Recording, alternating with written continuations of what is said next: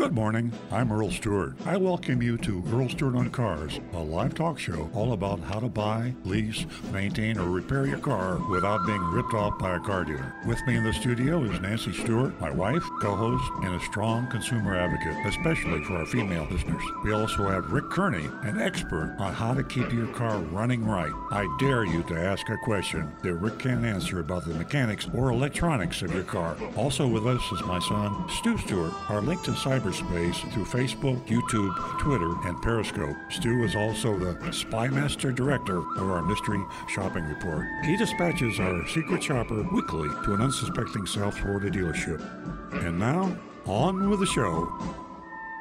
Here we are uh, in the studio, and uh, we have to pat ourselves on the back and brag a little bit because we are a unique show. Welcome back, all of our regular listeners. I'd like to get a count on that. We need to get the Nielsen ratings and see how our show is doing. I keep thinking about that, but uh, I haven't done it in about a year. We're doing pretty well. Countless thousands. Yeah, 20,000 uh, round numbers, folks out there. And I'm particularly interested in the new folks. Sometimes I get the idea that we're preaching to the choir because we've got a lot of very sharp listeners, uh, educated consumers and they've been watching the show. I'm not saying they learned everything from this show. A lot of them already uh, were very sophisticated consumers. Like the new folks to tune in because we do have something to offer that a lot of, uh, well, nobody offers really. I don't know, radio, TV, online. I don't know any place you can go and listen to a car dealer and um, actually, it's a group of car dealers. We're all in the business in the studio. Rick Kearney, Stu Stewart, Nancy Stewart, uh, even Jonathan in the control room. We, we all, we all um, make this an important part of our lives buying, uh, retailing, maintaining, repairing. This is what we do. And uh, so we can tell you the facts. And the other interesting reason, the reason we're unique, is that we're needed because the car dealers of the world uh, by far and large, do not sell cars, lease cars, or maintain or repair cars the way they should. They're kind of lagging society in uh, ethics and morals. And uh, this is proven every year by the Gallup annual poll on honesty and ethics in professions. It's a shame. You know, there's a uh, there's a, a, line between legality and honesty and ethics and morality. There really shouldn't be. I mean, it should be you're good or you're bad, but that's that's not the way it is. You can be unethical and you can be immoral. And in many cases, if you got a good lawyer and uh, you find the right loopholes, you get away with it. And the really sad part about retailing, and I'm talking mainly cars now, vehicles, is that uh, you can be wildly successful by tricking the customers. And that's sad. It truly is sad. Uh, we have a large segment of our society, uh, too large, that is not educated in consumerism. And they're subject to being gullible and tricked and lied to and deceived. And, and uh, like I said a minute ago, sometimes I feel like I'm preaching to the choir. I'd like to think of all of you regular listeners that call in with some of the most intelligent observations and criticisms and comments, uh, questions. Um, and if you know, we could like make you uh, like uh, deputies out there in the field to talk to others and help others that need help. There's so many people out there that are being taken advantage of. I hope we have a few of you uh, listening today, and if you listen, you'll find there's no show like it. Uh, the highlight of the show I mentioned in the recorded introduction is our mystery shopping report. Now. Uh, it's kind of scary every time I think about this. We send a mystery shopper into a different car dealership, a real live car dealership somewhere in South Florida. We do it every week. Uh, we've done it hundreds of times, and we've covered virtually every car dealership in our area. And uh, we name names. We name the dealership. That's that's what so many people don't do. They'll say a car dealership in South Florida did such and such. We name the name of the dealership. We name the salespeople. Uh, we name the sales managers, the dealership, the owners, and we tell tell them uh, tell you, the listeners, what they did right, what they did wrong. And we've got one for you today. We do every every day, and uh, I think you'll like it very much. It's a I'll get I'll tell you this much. It's a Chevrolet dealership and uh, we went in and uh, pretended to uh, respond to an online ad to buy a vehicle, a used vehicle, and we'll tell you all about it in the second half of the show. Meanwhile, um, I got to remind you, and I'm doing all the talking now, that it's your calls that make the show. I mean that truly. We literally learn from you, and there's not a show goes by when you don't say something to one of us that doesn't spark something to say, hey, I got to figure this out, and we'll spread the word and pass along your suggestions to the rest of our audience. You can reach us in many, many ways. Our telephone number is 877 960 9960. That's 877 960 9960. Our text number, even more popular than our phone number, as the times change, technology. I mean, texting is almost replaced telephones for some people. The text number is 772 497 6530. That's 772 497 6530. Unless we forget cyberspace. We've got Periscope, we've got YouTube, we've got Facebook, facebook.com forward slash Earl on Cars, facebook.com forward slash Earl on Cars. And you can make your posting there. We get that. We got Rick and we got Stu monitoring all the cyberspace space stuff. And the one I usually forget, Nancy reminds me, is our anonymous feedback. That's become unexpectedly uh, popular. It's a link that you click on, and then you go, you can go in total an- anonymity, uh, and you can say whatever you like to us. We get the email that comes in, but when you go through this particular website, and that website is youranonymousfeedback.com. Youranonymousfeedback.com. You go through youranonymousfeedback.com, and you're you're scrubbed for security. You're you're you're indemnified against anybody knowing who you are, and you say anything you want, and that's become very very popular. And uh, I use that in my business. Matter of fact, we use that for our employees and our customers. To sometimes people want to talk about something, they just don't want to get involved. Uh, sometimes they're embarrassed. Sometimes they just don't want to be troubled.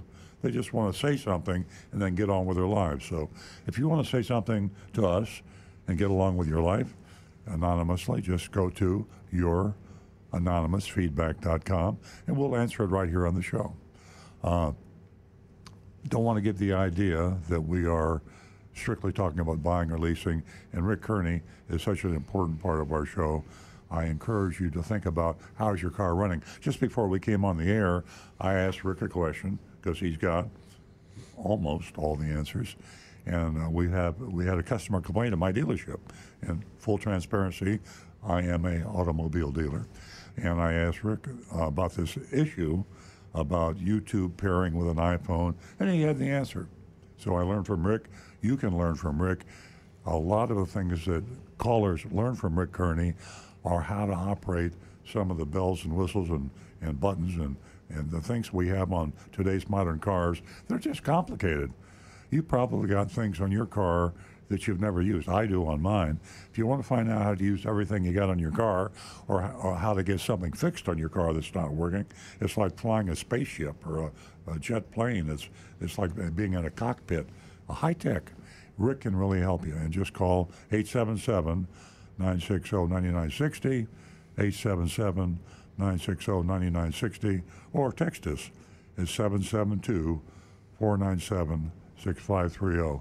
Nancy Stewart, sitting to my left, my co-host, and uh, she's uh, she's been with me for 17 years on this show. Been with me for longer than that uh, because we're married, and uh, she started out uh, as the female advocate. When we started the show 17 years ago, the only people called were guys. It was like a man's talk show. It was, uh, and we should smoke cigars or something. A lot of grunting. Yeah, a lot of grunting and Boys macho. as in- Scratching. Boys and, Club. And we and half the world out there wasn't calling, and that half was the female half, uh, arguably equally important or maybe more important. And they buy a lot of cars and they get a lot of cars serviced, and they're not exactly treated the way they should. So, Nancy Stewart, uh, my co-host, is not only knowledgeable in the car business, but she is very, very much an advocate for females. Uh, Nancy, uh, let's hear about that special offer we have for our first-time female callers. We do. We have a special offer, and that's fifty dollars for the first two new lady callers. So, ladies, you have an opinion, you have a question, you want to advise us, we're right here, 877 960 9960. And uh, you can take advantage of a text uh, that we offer also at 772 497 6530. Right now, we are going to go to Mimi, uh, who has called us before, and uh, maybe she's going to share an update with us. Good morning, Mimi. Good morning. Um, nice to hear your voice again. What I have is an interesting thing with my 2004 Mercury Grand Marquis. Uh, we went away for about nine days in November, came back, and the car started right away. I don't use it very much anymore because I just retired. What happened was four days ago, I was um, in it and I ran the battery, I guess, because I was listening to music while I was working on the, some things in the car. And um, and then I drove it over to the hose and I washed it, and then I brought it back. So I went into it yesterday to turn it on because I wanted to take it out for a little drive, and it wouldn't start. So I noticed that the lights went on by the radio, but I um, didn't hear anything until I put my foot on the brake, and then I heard click, click, click, and I took my foot off the brake, and it still went click, click, click. Meanwhile, I'm trying. I I took the key out, and it still went click, click, click. And I put the key back in and tried to turn it on again, and now nothing. No lights by the radio. Absolutely acting dead. But the click, click, click was still going on when I took the key out by the brake. So I had to put some things between the seat and the brake because I couldn't stay out there forever, and um, so it wouldn't go click, click, click anymore and run down my battery. I have one of these little uh, battery charges. Um, I think it's called Bolt, something like that. Anyway, I brought it over and I tried to start it, and it wasn't able to do it. It said it didn't work. It like all the lights went off on my little Bolt, and it said possibly the battery doesn't need to be charged. So I wanted to know, is this like an electrical problem, do you think? Um, since I can't move the car, I was going to take the battery over to that little on 45th Street Advanced Auto place. They've been nice to me there and asked them to diagnose the battery again. Um, what do you think? Yeah, the, the first thing I would check is the battery because it, it sounds like you've got a, a definite electrical issue. Um, the battery is the first suspect because having the car on and doing things electrically without having the engine running, that can put a kind of drain on the battery and hurt it a little bit. And then if you don't drive it enough afterwards, it doesn't recharge enough to really bring it back. So I would start by having your battery tested. well, thank you. Okay, I'll take it out and, and bring it over there and let them have a look at it. But do you have any idea why, when you put the brake on, I mean, when the brake wasn't on, it would make a click click sound? Have you ever heard of that before by itself? Uh, there can be many things for that, but the cars have got so many electronics on them that when the battery is weak, the computers get confused and they will make all kinds of odd noises when the battery's really weak. It's because the computer doesn't have enough power to really start the car and, and to run its system, so it doesn't really know what to do. Uh, like I say, you, you need to really, you got to start with a known good battery first before you can do anything else. All right. Well, thank you very, very much. Okay. Well, bye-bye. thanks for the Me- call, Mimi. Mimi, before you go, um, is this the same Mimi that uh, Yes. spoke to me a couple of times last week? Yes. it's the same Mimi, one. did you get your phone fixed? If you Uh, did, send me I that went- contact information. You can uh, send I it over can't. by I text. went to I went to AT and T and they said something to do with my plan. It's a ten cents a minute phone. It's more like a um, walkie-talkie. It's not a real phone. This is the phone I use. It's my house phone. Okay. So If I, you, like, yeah, I gave the information to the gentleman when he answered the phone today here. Do, is that not enough, or do you need me to call you at your cell? oh, I'm sure he'll pass it along to me. Okay. well, thank you. It's so nice to know there's a resource. Mimi, if the uh, check doesn't arrive, uh, give me a call again on my cell. like you did earlier. Okay, that's 386 6498. Correct. All right, well, thank you and um, have a wonderful day. Thank you, Mimi. Yeah, I love the way um, Rick answered that question, talking about the computer, and you said the computer was confused, and and you know we I think we're tend, we, we're we're personalizing computers now, and we're so close to artificial intelligence. I, I, I flash back to 2001, the Space Odyssey, and HAL, and the conversations, and and you know the com- computers if they're not lifelike today, they will be very shortly.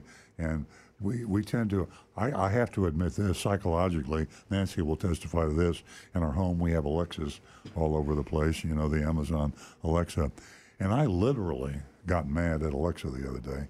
And I was in the kitchen, and we have two Alexas in the kitchen. And I use one Alexa to control the television, and the other Alexa does everything else, like raise the shades and, you know, adjust the air conditioner. So the television Alexa is kind of takes care of the TV, but if the other Alexa is listening, and I tell the television Alexa to change to channel five, then the other Alexa will interrupt and say something to me. So I got mad at the other Alexa and I cursed at her. It's okay. So it's just, you know, we're entering a world where we will not be able to differentiate uh, computers from human beings.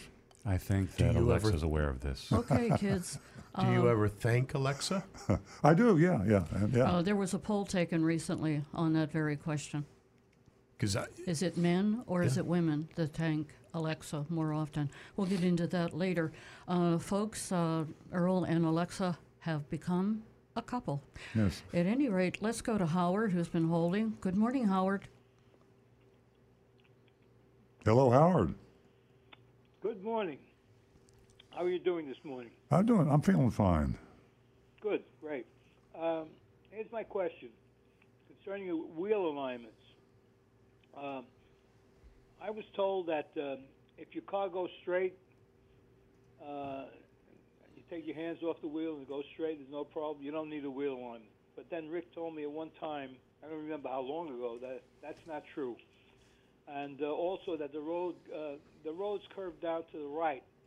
Um, so if you if your car is going straight, and it shouldn't go straight, it should start cur- curving to the right. So my question is, first question is, uh, how do you know whether you, uh, whether you need a wheel alignment? Number two, how do you know which uh, uh, place is, is best to have the wheel alignment done? And uh, question number three is, how does this affect the tires if you don't have a wheel alignment? So those questions are for Rick. Well, uh, to try to keep this short, because it could this could turn into a two-hour show by itself just for that. Um, knowing when you need a wheel alignment, the only way really is to get it on a computerized machine that can measure all the angles. Just driving the car, if it's just going straight down the road, odds are things are going to be okay. But there are certain adjustments that could be out of whack, even if the car is going straight they still could cause wear problems on the tires. So that's why we recommend an alignment check at least once a year, or anytime you're going to get new tires, have it checked to make sure it's in adjustment. If it's not, even though the car is going straight, it could wear out the inside edge of your tires or the outside edge. And instead of getting 30 or 40,000 miles or more out of your tires, you might only get 10, 15, or 20,000 out of them. Okay, that's, that sounds good. How do you know where to go? I would find a good so reputable shop. And then, yeah, there are so many different places, and uh, is the dealership better to go than the, uh, let's say, uh, Firestone? Uh, explain that a little bit to me? Well, a dealership, of course, is always going to be my first recommendation simply because the guys that are working on your car there work specifically on that brand of car. So they they know the, the idiosyncrasies of the car a little more. It's it's it's uh, quirks, shall we say? Um, I mean, I I can do an alignment on a car and give you a printout that shows everything is in the green, and yet that car would still try to make a left or right hand turn when you're going down the road because of the way it's set up. Let me ju- let me jump in there, Rick. Um, you're giving good technical advice to recommend a dealership. Uh, I I shivered a little bit when you said that because the problem with dealerships today, and this is what this show is all about, is they really tend to try to take advantage of people in the service department. And uh, the same thing applies to an independent. But if you know an independent shop that has an honest uh, relationship with their customers, you can't get hurt there. Uh, the, to me, the criteria is go to a place, dealership or independent, that has got integrity and, and, and maybe through references or, or Google reviews or Better Business Bureau, you, you trust them. But also that they have state of the art uh, alignment machines. And there's some places out there that have got 20 year old alignment machines. The current alignment machines are very sophisticated, and you should be able to get your alignment checked free. Some places still charge to check your alignment. Uh, so I would say a place you can trust, a place with modern alignment equipment, and a place that will give you a free alignment check. And then ask to see the printout because the printout will tell you exactly and probably an understandable, you know, this is green and that's red and that's yellow. This is a good, your, your vehicle is in alignment. Yep, I agree wholeheartedly. Great information. Okay. Thank you very much. I appreciate your uh, information. Thanks, Howard. You're a great caller, and we love you, and please call again next week. Yeah, we love hearing from you, Howard. So stay in touch. That number is 772. Excuse me, that text number is 772 497 6530. And uh, you can contact us at 877 960 9960. Ladies and gentlemen, once you listen to our show, it really becomes contagious, and you'll want to tune in every Saturday. And uh, gosh, we have so much information to share with you, so much knowledge, and uh, you are an important part of the show because you teach us every Saturday. So uh, stay in touch, and uh, we have a great show ahead of us. We're going to go to Carol, who's been holding, uh, and Carol is calling from Atlanta. Good morning, Carol. Hi, Carol. Hi, how are you guys? We're doing great. Good morning. Good morning. How can we help you this morning? and um, so what happened was um, I purchased a car back in August from a dealership, and uh, didn't pay the dealer fees, which was good. And um, they showed me an, an auto check report, and that didn't show anything, so that was good. So in November, I was in a car accident, a minor one, and um, at first I wasn't going to get it repaired because it was just a couple scratches. Then I decided, well, let me go ahead and get it repaired. And um, I, my insurance company called me about the diminished value, and they said that they couldn't give me very much because the car had already been in an accident back in April. And so um, I pulled the Carfax, and it showed an accident in April, and it showed structural damage. So um, what I did was the the place I was fixing my my bumper, I asked them to inspect it for structural damage, and they said the car was okay, and um, that they couldn't even see where it had been repaired. That you know the seals were there. They couldn't even see where it had been painted or, or anything like that. And um, so my question is, is there any way that you can, I guess, change the Carfax or add something to the Carfax? Um, Carol, uh, that's a great question. It's, it's uh, when you buy a used vehicle, you can only hold the dealer responsible if he knew the car had been in an accident when he sold it to you and and represented that it had not been. If he didn't know about the accident and sold it to you, then he can't be liable. Um, he, he had an auto check report that said it was not in an accident. Um, the only thing that could have been done better, you would have done a Carfax check to see, or taken it to an independent mechanic. We always recommend on this show before you buy a used vehicle, even with a Carfax or an auto check report, take it to an independent mechanic uh, that you can trust, and ask him to check over it. It'll it'll be a, a check of maybe 100 125 50 dollars to go over the car with a fine tooth comb. Be sure that the car is as represented and it's a relatively small investment typically when you're buying a used car. But uh, the insurance company's uh, position is accurate. you know, you're if the car had never been an accident and now it wasn't an accident, then there is diminished value. But the fact that it had already been an accident with structural damage, it, it's already incurred the largest amount of its uh, diminished value uh, when you bought it. Right. So I, I'm sorry. It sounds to me like you're kind of stuck, and I, I don't even th- think the dealer was necessarily at fault. Uh, he did have an auto check report. So uh, what I was asking was, since I, I did take it to a you know a collision center to check it for if it still had structural damage, and they said that that it didn't, and that sometimes whoever puts it in Carfax, they just say whatever, and This it is true. shows Up there. So, Yeah, so the, can car add that something to structure. Carfax? Stru- stru- structural damage used to be serious, and for some reason the terminology has remained the same. And now that we have, you know, we have, di- we, we, we have different types of, uh, we don't have a frame and we unibody. don't have, Unibody. unibody Right. was the word I was searching for, and they still call it structural damage, but it can be serious, or, or, or it might not be serious. But there should be a change in the rules, and there should be some sort of a way that you could look at the Carfax report and say this has serious damage, or it's not serious. There's a company Right. called TrueFrame um, that will go out and they have they're independent from the dealers and they'll go in they'll inspect the vehicle and see if it caused any um, safety or um, any kind of issues from the structural damage. Is that available to customers? no, it's got to go through a dealer, but I think um, I'm not sure of the cost. My dealer will probably do it.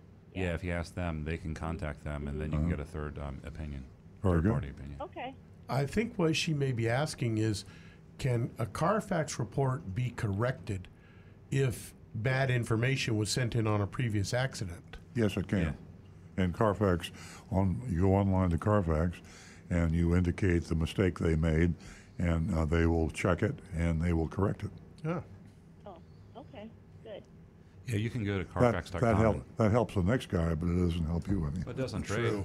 but on trade, though, if you wanted to demonstrate that there, was, if a dealer tried to uh, devalue your car because of a, um, a re- thing on the Carfax report, um, you on Carfax.com, there's a dispute tab you can go on. Oh, is there? Okay, I'll do that. And I'll, cause my, I already talked to my dealer, the dealer that I bought it from, and, and he said that he would help me any kind of way, you know, that I needed. good. So, Good. Well, Carol, uh, Carol, great. you sound like a great call. informed, an informed uh, consumer. And uh, is this your first time to call the uh, show?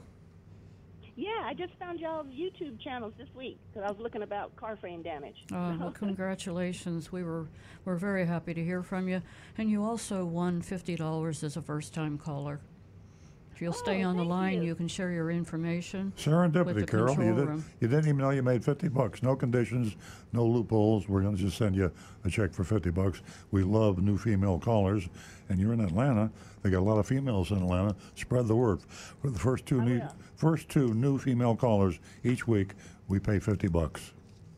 Okay, I'll tell my friends then. Thank you. Thanks, Carol. Thank you.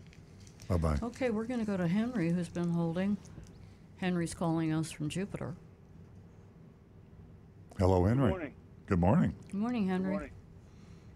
Hey, I bought a new uh, GMC Sierra 2019, and uh, when I bought it, I was negotiating the deal, and I didn't like the wheels that were on the uh, floor model that I was looking at, and I had them swap out a pair of uh, rims and tires from a Yukon.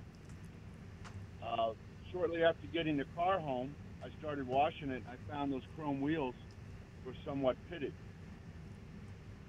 So uh, I first made an inquiry to Schumacher, which is not where I bought the car, and after they put in a claim for warranty, GMC came back and said that car was not built with those wheels, so we won't do anything for you.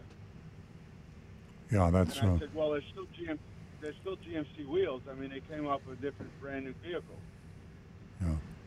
That's. So Uh, it ended up, I went back to the dealer that sold it to me, and they were nice enough to swap another set from off their, uh, their car lot. okay. Unfortunately, those wheels had some pitting already as well. Hmm. Now, it's a $3,800 upcharge for the 22-inch wheels, and uh, they're basically telling me that I'm stuck with whatever happens from this point forward because GMC won't stand behind the wheels. That's a shame.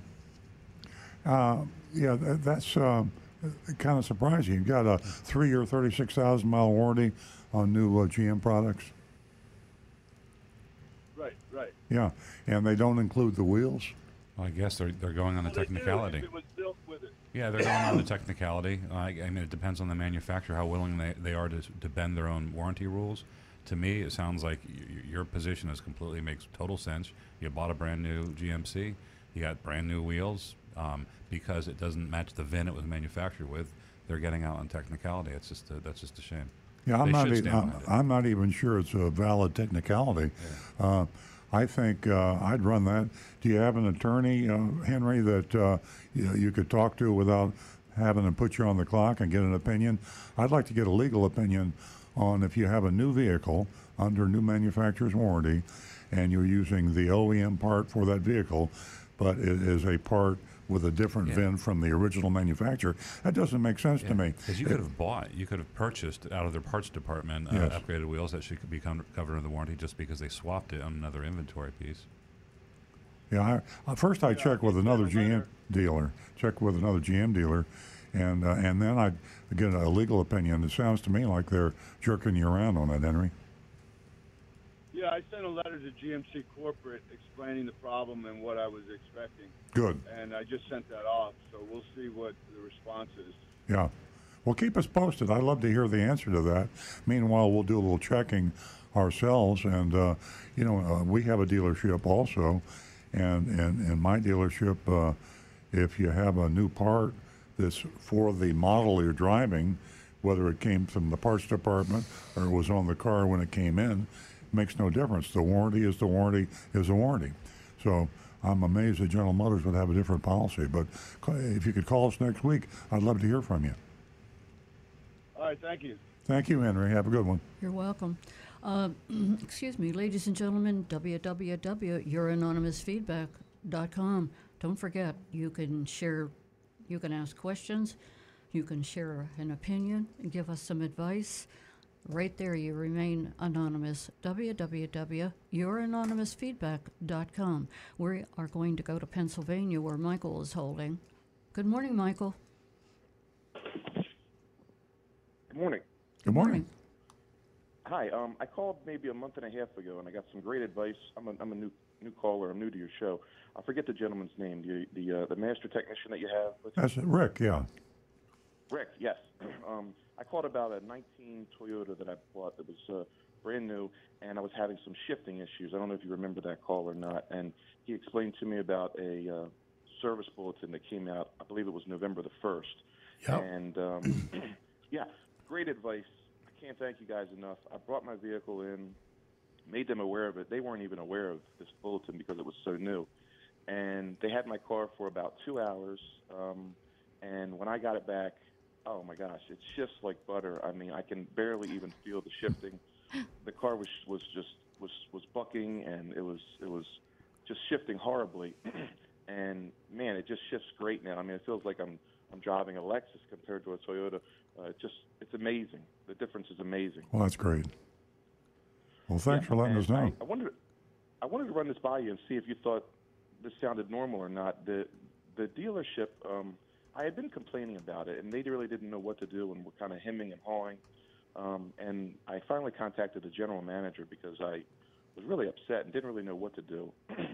and um, once this was all taken care of, I got a phone call about a day later um, to make sure I was okay with with the uh, update and how the car was running from the general manager, which I was kind of impressed with because I figured he was probably a busy guy. Um, and he said, "What I want to do for you," he said, uh, because I know you expressed some concerns about the transmission and could there have been any issues that could there have been any damage you were worried about regarding the weird hard shifts that you were having before we did the the software upgrade. Um, he said, "What I want to do for you is I want to go ahead and give you a gold vehicle service contract that'll cover your car for seven years, sixty thousand miles, um, and would normally cost about twenty four hundred dollars if you were buying it." And I said, "Well, if you're willing to give it to me, sure, I'll take it." And they did send it to me, and Toyota sent me like uh, the proof of it, and I filed it away.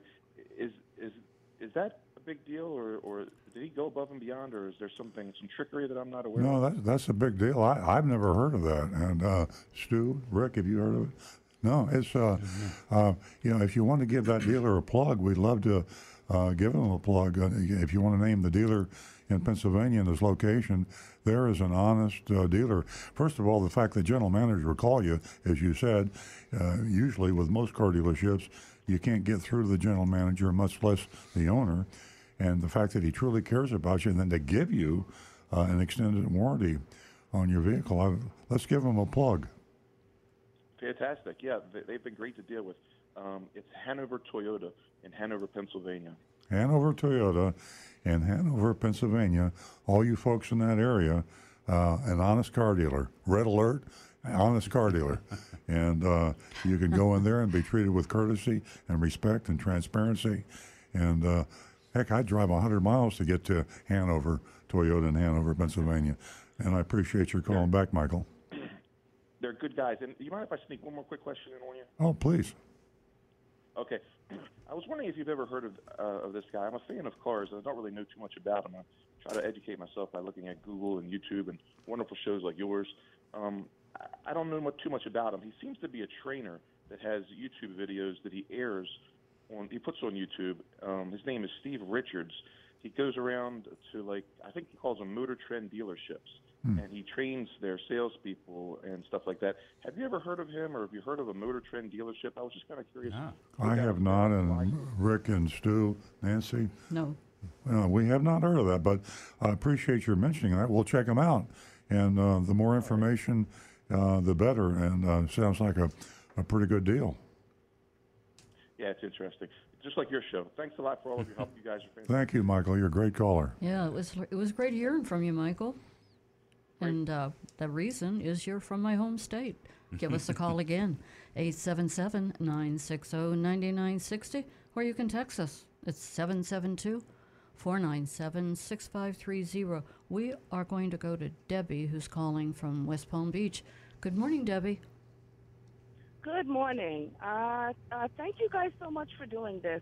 I listen every Saturday, and I've been listening for years. Thank you. So I, I've learned a lot just from listening to you. That's why I'm calling. Oh, thank you. Um, I have a question.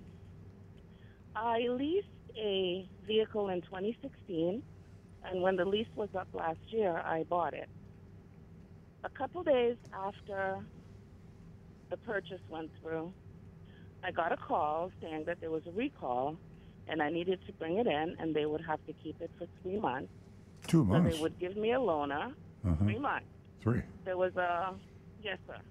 There was a problem with the the shifting mechanism and they'd have to keep it for three months. They'd give me a loaner but guess what? Good news you don't have to make a car payment while we have the vehicle. I said really? They said yes. I said okay.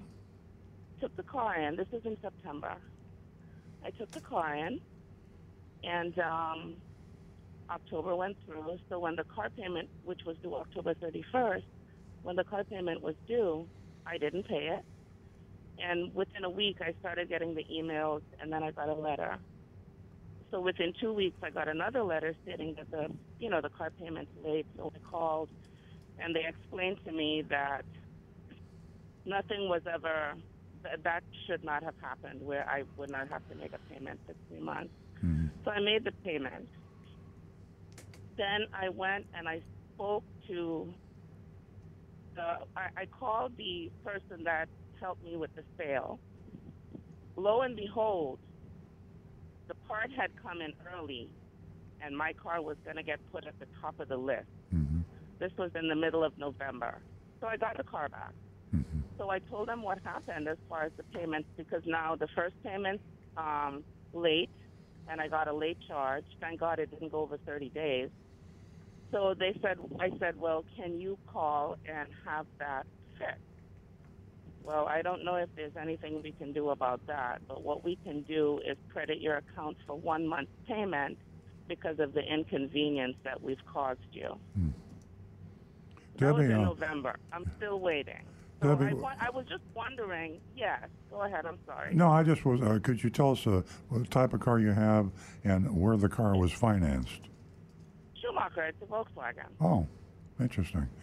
Uh, yeah, I've never heard of uh, anything like that. I, um, I've never heard of uh, of um, issue with a recall, uh, and it was it was through it must be through Volkswagen uh, leasing that uh, they said you didn't have to make the payments.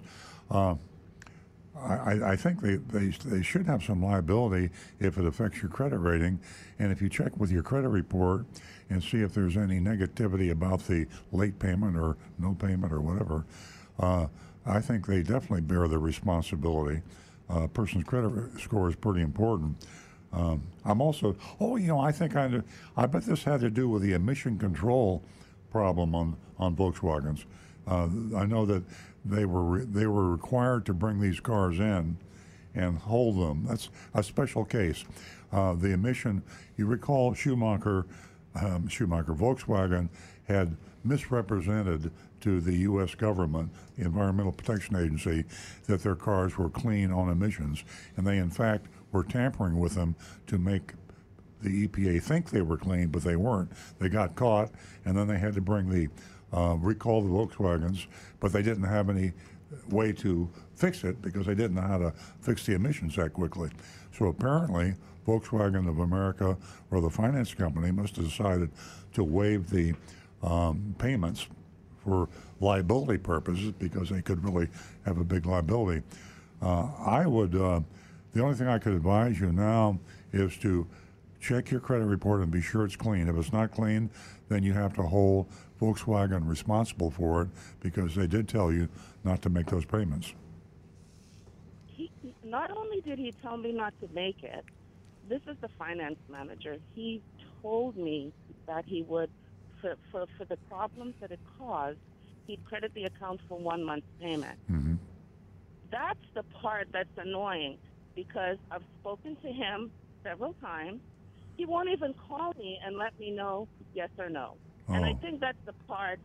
Uh, I think that's the part that's really frustrating because how dare you tell me one thing, and when I'm trying to work through to find a remedy, you can't even give me the common courtesy to say yes or no or return a phone call. Okay. I went down on January 4th, and he said, "Oh, the accounting department is closed, so I'll find out first thing on Monday morning, and I'll call you." hmm This was the 4th of uh, this this this month, and I haven't heard a call, an email, nothing. I have a So I solution. think that's what's a little frustrating. I have a solution for you, uh, D- Debbie. Uh, I know Chuck Schumacher. I've known him for many, many years, and he's an honest man. He has a whole lot of dealerships, and he doesn't get involved in the day-to-day activity. But he's got a finance manager there that's not doing his job properly. Uh, try this. Call the finance manager and tell him that you're a friend of Earl Stewart, and that Earl Stewart has said that uh, if he will not fulfill his promise to you, then uh, he will call Chuck Schumacher or give you Chuck Schumacher's cell phone number, which I, I have in my contact information. And if the finance manager still refuses, then you call me back, and I'll either call Chuck directly or give you his cell phone number. okay. Okay? I, I'll do that because you know what? Listening to your show, you're a recovering car dealer, Mm-hmm. and listening to your show, the honesty part of it is is really what makes me listen every week Thank you. because everything comes out on the table, and that's why every morning I walk the dog and then I walk. And I listened to you the entire time, you and, and, and your wife. Well, thank It's you a very great, much. Great con. I, I- yes, I, I do. Thank you, and Debbie. that's what made me call because I, I said to myself, how can he tell me he's going to call and just not call? No. And that's the part that is, is frustrating. 20 years I've been a Volkswagen car owner.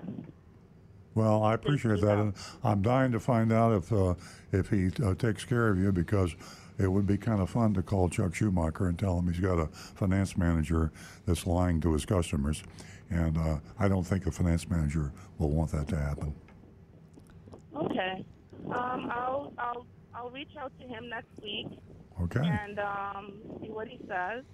And uh, I'll call you, yay or nay, and give you an update. Okay, Debbie. Well, I, am I, anxious to hear from you. Uh, Debbie, are you, I know you- you said thank you've been you so listening a long time. Are you a first time caller? Yes, I've, I've, I've never really had a, a, a reason. You know what I mean? So I Yes. listen. I understand. Yes, I am. Debbie, Yeah. you uh, represent the women very, very well. You are definitely an educated consumer. If you stay on the line, uh, you can uh, check with our control room, give them contact information, and I'll get a check Okay. out to you for fifty dollars. And uh, keep us updated. I will. I will. Thank you very much. You're Bye, welcome. Have a great weekend. weekend. Thank you. You're welcome. 877-960-9960 or you can text us at 772-497-6530. We're going to go to Tina in Bonita Springs. Good morning, Tina. Good morning. How y'all doing? Hey, Great. Tina, doing great. You know, I have a few pet peeves in life, and one of the pet peeves in life I have is junk mail. I don't like junk mail for for ecological reasons or just because it's kind of annoying. But I got a really interesting piece of junk mail. It looks like a check, Oh, junk but mail. it's not a check. And Junk this mail. is for a Toyota, uh, AutoNation Toyota Myers. They're having a special event this coming up weekend, and everyone who attends will receive ten dollars in cash. Now they're not saying store cash, they're not saying micro money, they're not saying monopoly money. They're just saying it's ten dollars in cash with strings attached, obviously. So I just thought it was really interesting, but it bothered me because I'm looking at this and it says, oh, this is payment for an overpayment. It's like, who did I overpay? Is it a legitimate bill company? Nope. It's AutoNation hmm. Toyota in Fort Myers. yeah, I get these sometimes, and I am. Well, I like. I fancy myself a savvy consumer, and I get these things, and if it looks real enough, I'll open it up. You know, you get these checks because I'll get checks from you know my my home insurance, like a refund and things like that. You overpay, and so it looks like a legitimate thing, and they get you.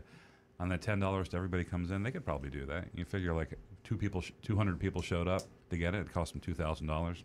You know, You know, I've thrown away good checks because I'm so leery Yeah. of checks being fake.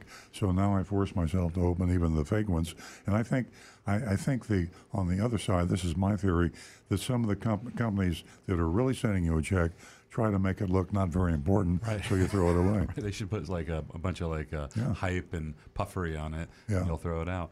You know, um, Tina, if you think that your junk mail is bad, wait do you see the junk mail that a car dealer gets. So every direct mail company vendor out there that uh, is sending things out to you, they'll- they send us these packages. I'm not kidding. Yeah. It'll be a giant, two-inch thick Manila envelope. It's got to weigh three pounds, and it's got every sample of every mail piece they Yeah. get. And I get it, and I get it from the mailroom, and I walk over to the recycling bin, and I drop it in there, just like I do at home. Yeah, I get one on Facebook.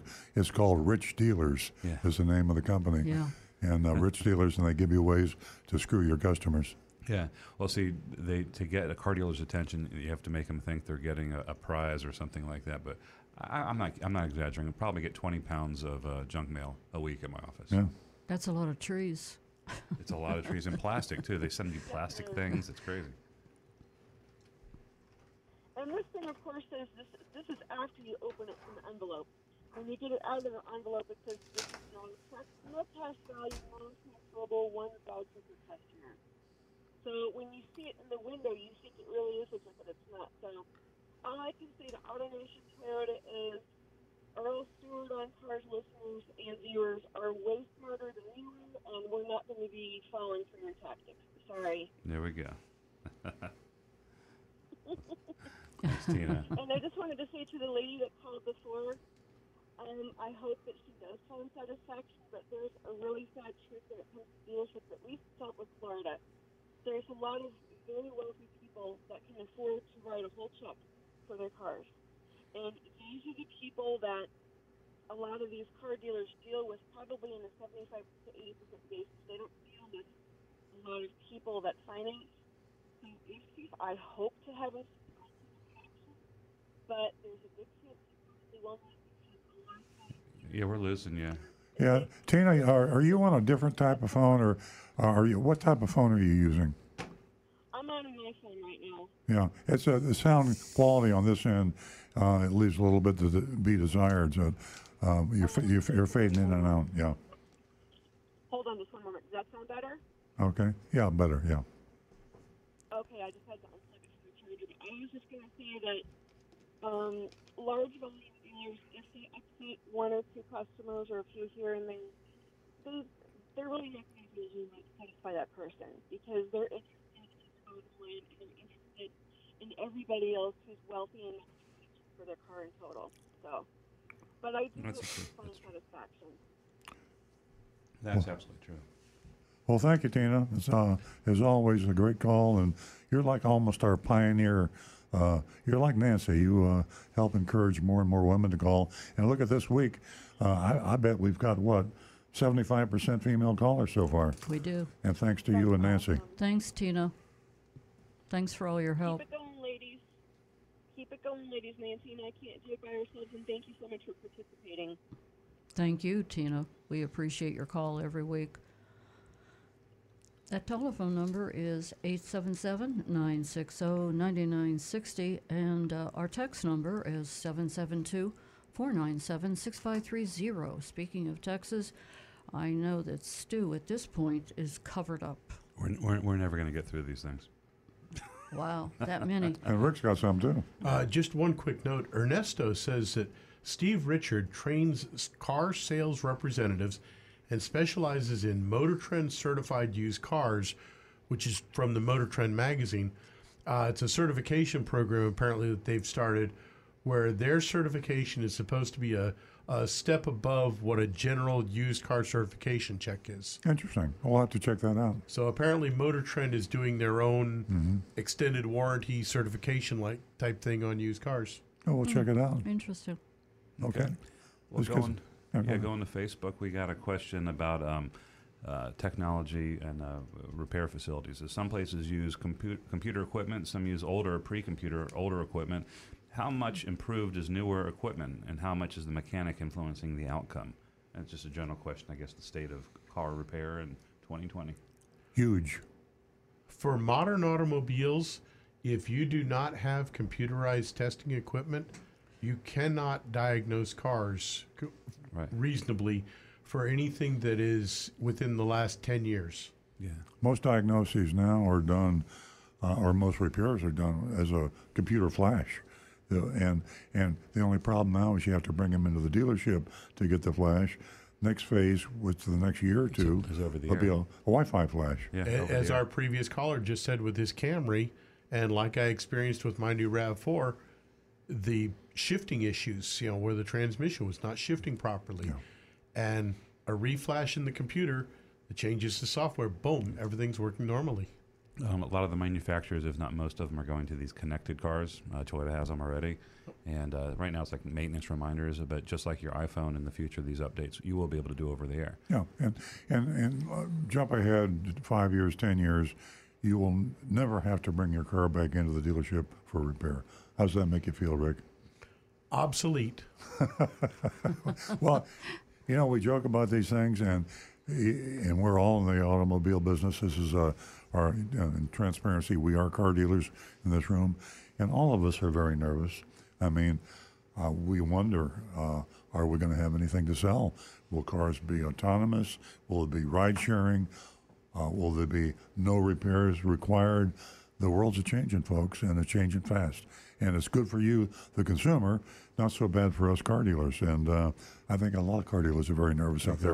A lot of them are in total denial, and it's not going to happen tomorrow, and it probably won't happen in five years. But in, fif- in 50 years, I'll be absolutely safe. In 50 years, I won't be here, but in 50 years, you there won't be any car dealers, and there won't be any auto, auto technicians as we know them today. Uh, you might be in a remote room somewhere fixing cars in in uh, Vermont uh, because uh, on your smartphone. Well, you'll still need someone to change the tires and the brakes, a few other items. Maybe not. Maybe not. Maybe not. Uh, that's we'll, we'll just too. do we'll just do radio full time. That's it. Okay. We'll just stick to the radio. Yeah. All right. Uh, uh, Nate on Facebook says has an idea for the mystery shop for used cars. Ask the salesperson if you can take the car to an independent mechanic for a pre-purchase inspection. It would help further identify an honest dealer. I've always asked this question. If they say no, I go. Perfect. I couldn't have said it better. I like that. If they say no, No. to an independent inspection, go. If they say no, I go. I go. It's a great. We should buy a website. Um, This is just a question, um, uh, just some advice. Um, I don't know if we have an answer. Uh, Margaret wants to know. She's considering getting a used vehicle, and it's she's narrowed it down to a uh, 2017 Lexus Lexus RX 350 all-wheel drive and a 2019 Toyota Highlander XLE V6 all-wheel drive. Both similar miles, both similar price. What should she do? You know, it's kind of tough. It depends on what's, uh, you know, I think maybe the Lexus might hold its value longer. Um, the Highlander's a couple of years newer, so maybe it might have some features that the 2017 Lexus doesn't have, but uh, I don't know. I my suggestion, Margaret, would be to drive all three of them, um, and I just mean run, run them around the block, but really drive them like you drive your normal car, and buy the one you like the best. They're all great cars. Yeah. Okay, Bobby has a question um, about the gentleman called in with the swap wheels. As an attorney, the argument would be with, that the local GMC dealer who sold the vehicle and performed the swap was acting as an agent on behalf of the manufacturer and swapped with OE equipment. This would be a small claims court case. The juris- jurisdictional limit was recently increased to $8,000 for small claims court. So Oh, thank you very much. Uh, makes a lot of sense, and thank you, Mr. Attorney, for calling in. I love it when attorneys listen because we have a lot of things that, you know, just uh, borderline. We don't know the technicalities, and any attorneys out there that ever want to call in, we'd love to hear from you. Okay, I'm going to jump over to your anonymous feedback responses uh, before I get to the actual texts. Um, I think we had a, some cranky people, some grumps in the last week, but I'll Okay. we'll, we'll read them because uh, we don't we don't hide from anything. Absolutely. All right. Um, obviously, there's no name here. Uh, you don't have time for Rick to elaborate on a technical topic, but you do have time for a circle jerk with Justin Lin. What a massive waste of time having him on the phone. You guys didn't have a discussion um, in regards to consumer advocacy. Yeah, we now know he's out there, but Google can tell you can tell us that too. And if you just wanted to get his name out there, then mention his name and move on. Well, I'm probably going to get myself answering this in trouble with attorneys, and we know there are attorneys listening out there. Um, it's hard to find an attorney that really cares about you. It's like a doctor. You know, uh, maybe you're lucky enough to have a, a personal physician that really cares about you, and he's just not worried about jacking up the Medicare or the Medicaid or the or the earnings. And you, turn on the television, there's only one thing as annoying as car dealer commercials.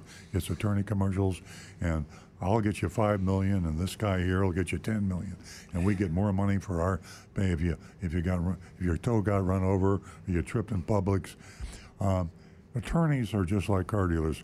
There's some there's a few really good ones, and most of them uh, don't fall into the really good category.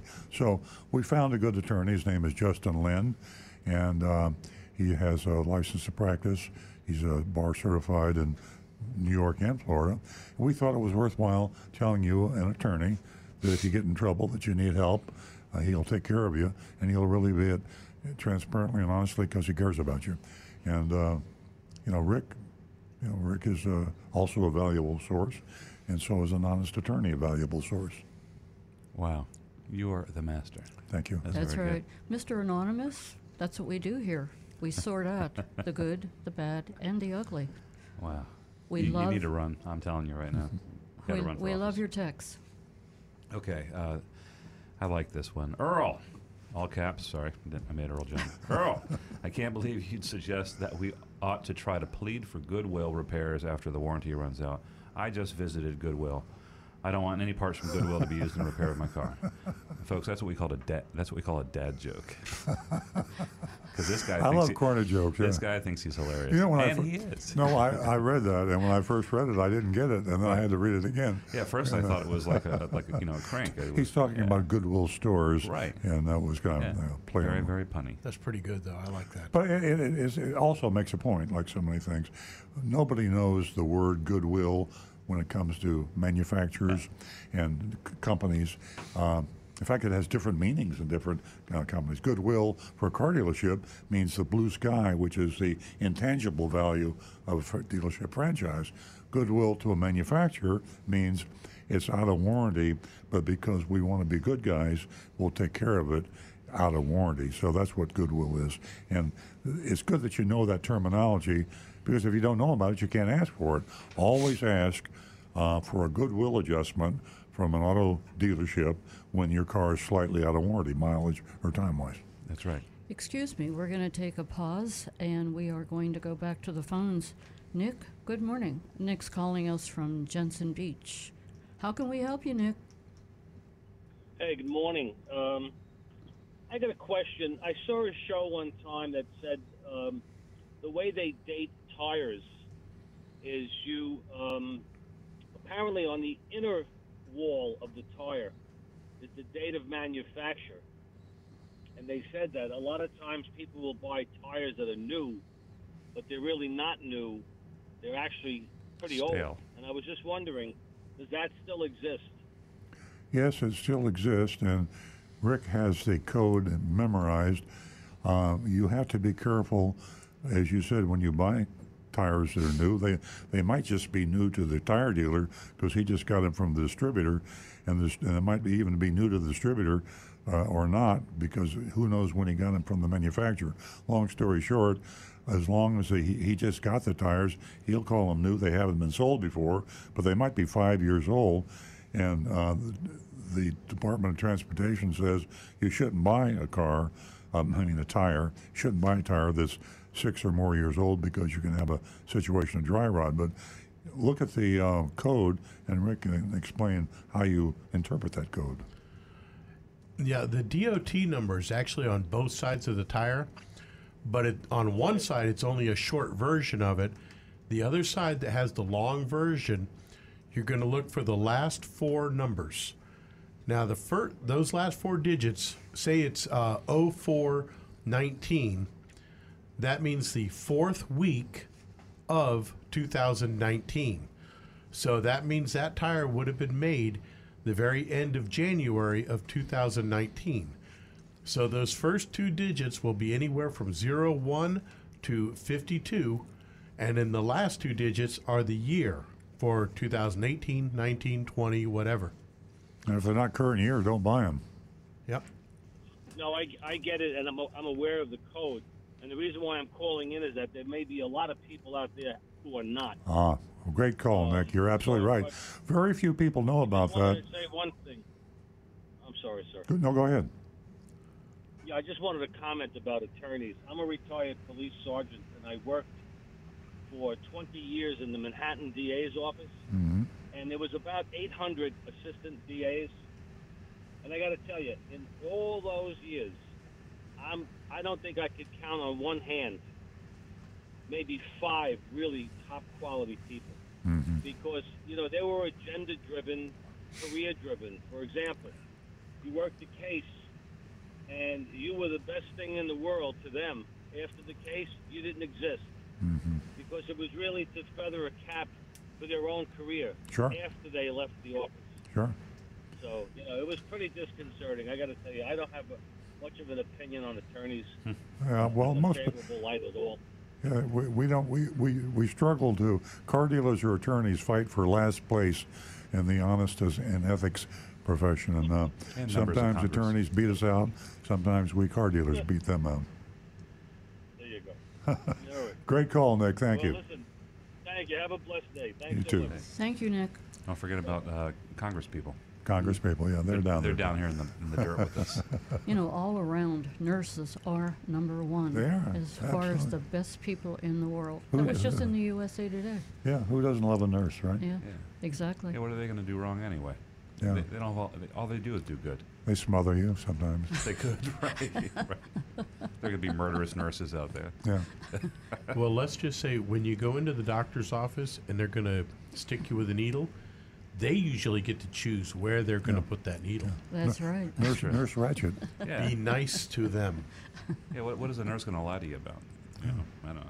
She could just have bad bad bedside manner. Anyway, let's Hey move I, on. hey, I have a question for you, Mr. Recovering Car Dealer. Am I the best nurse in the whole wide world? You are. I mean, Nurse the Nancy. nicest. Nurse Nancy, absolutely. Okay. Okay, here's a. Well, I'm going to go back to, to anonymous. We're not done with those.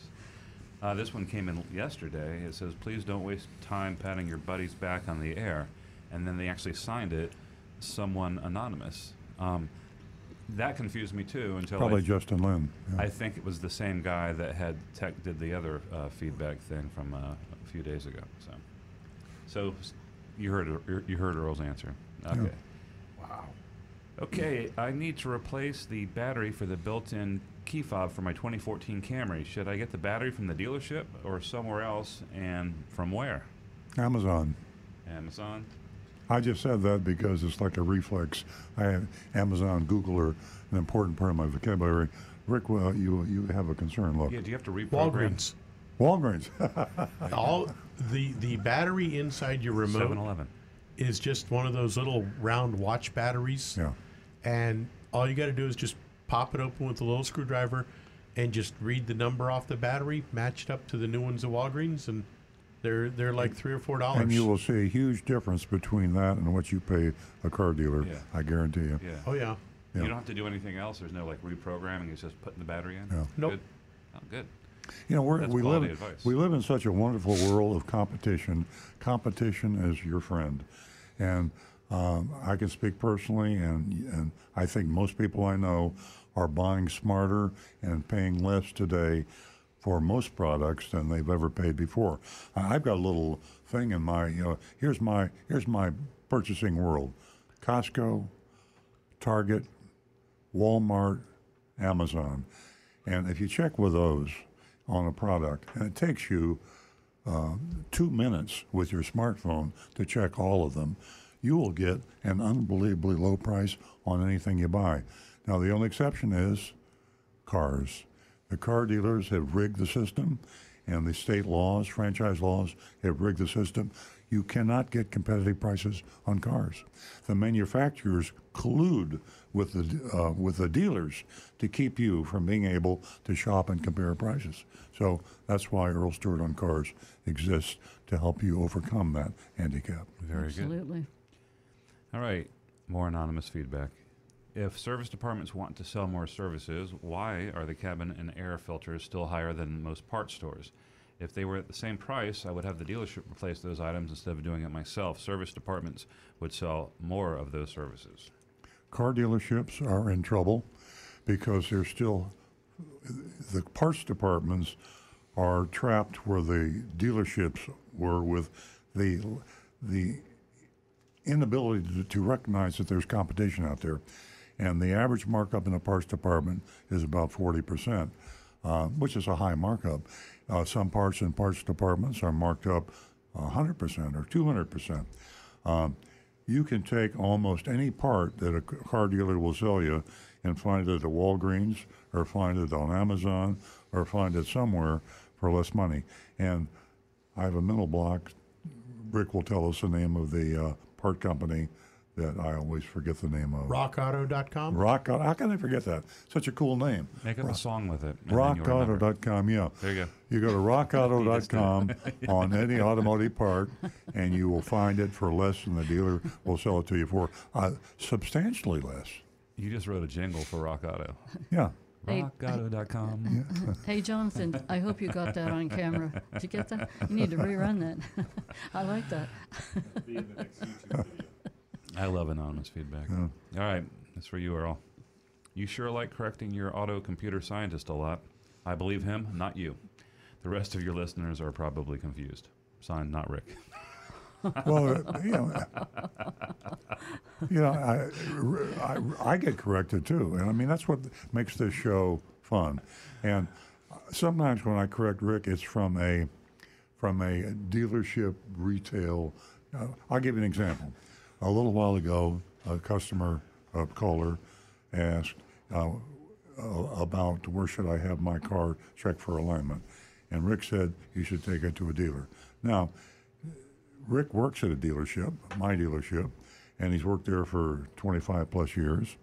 And uh, he takes care of his customers. He cares about his customers, and he knows the way uh, alignments are checked, and you know, and he, that's his world. That's Rick's world. In fact, when he does public engagements, uh, calls or he says, "Welcome to my world." He lives in the world of computer auto science.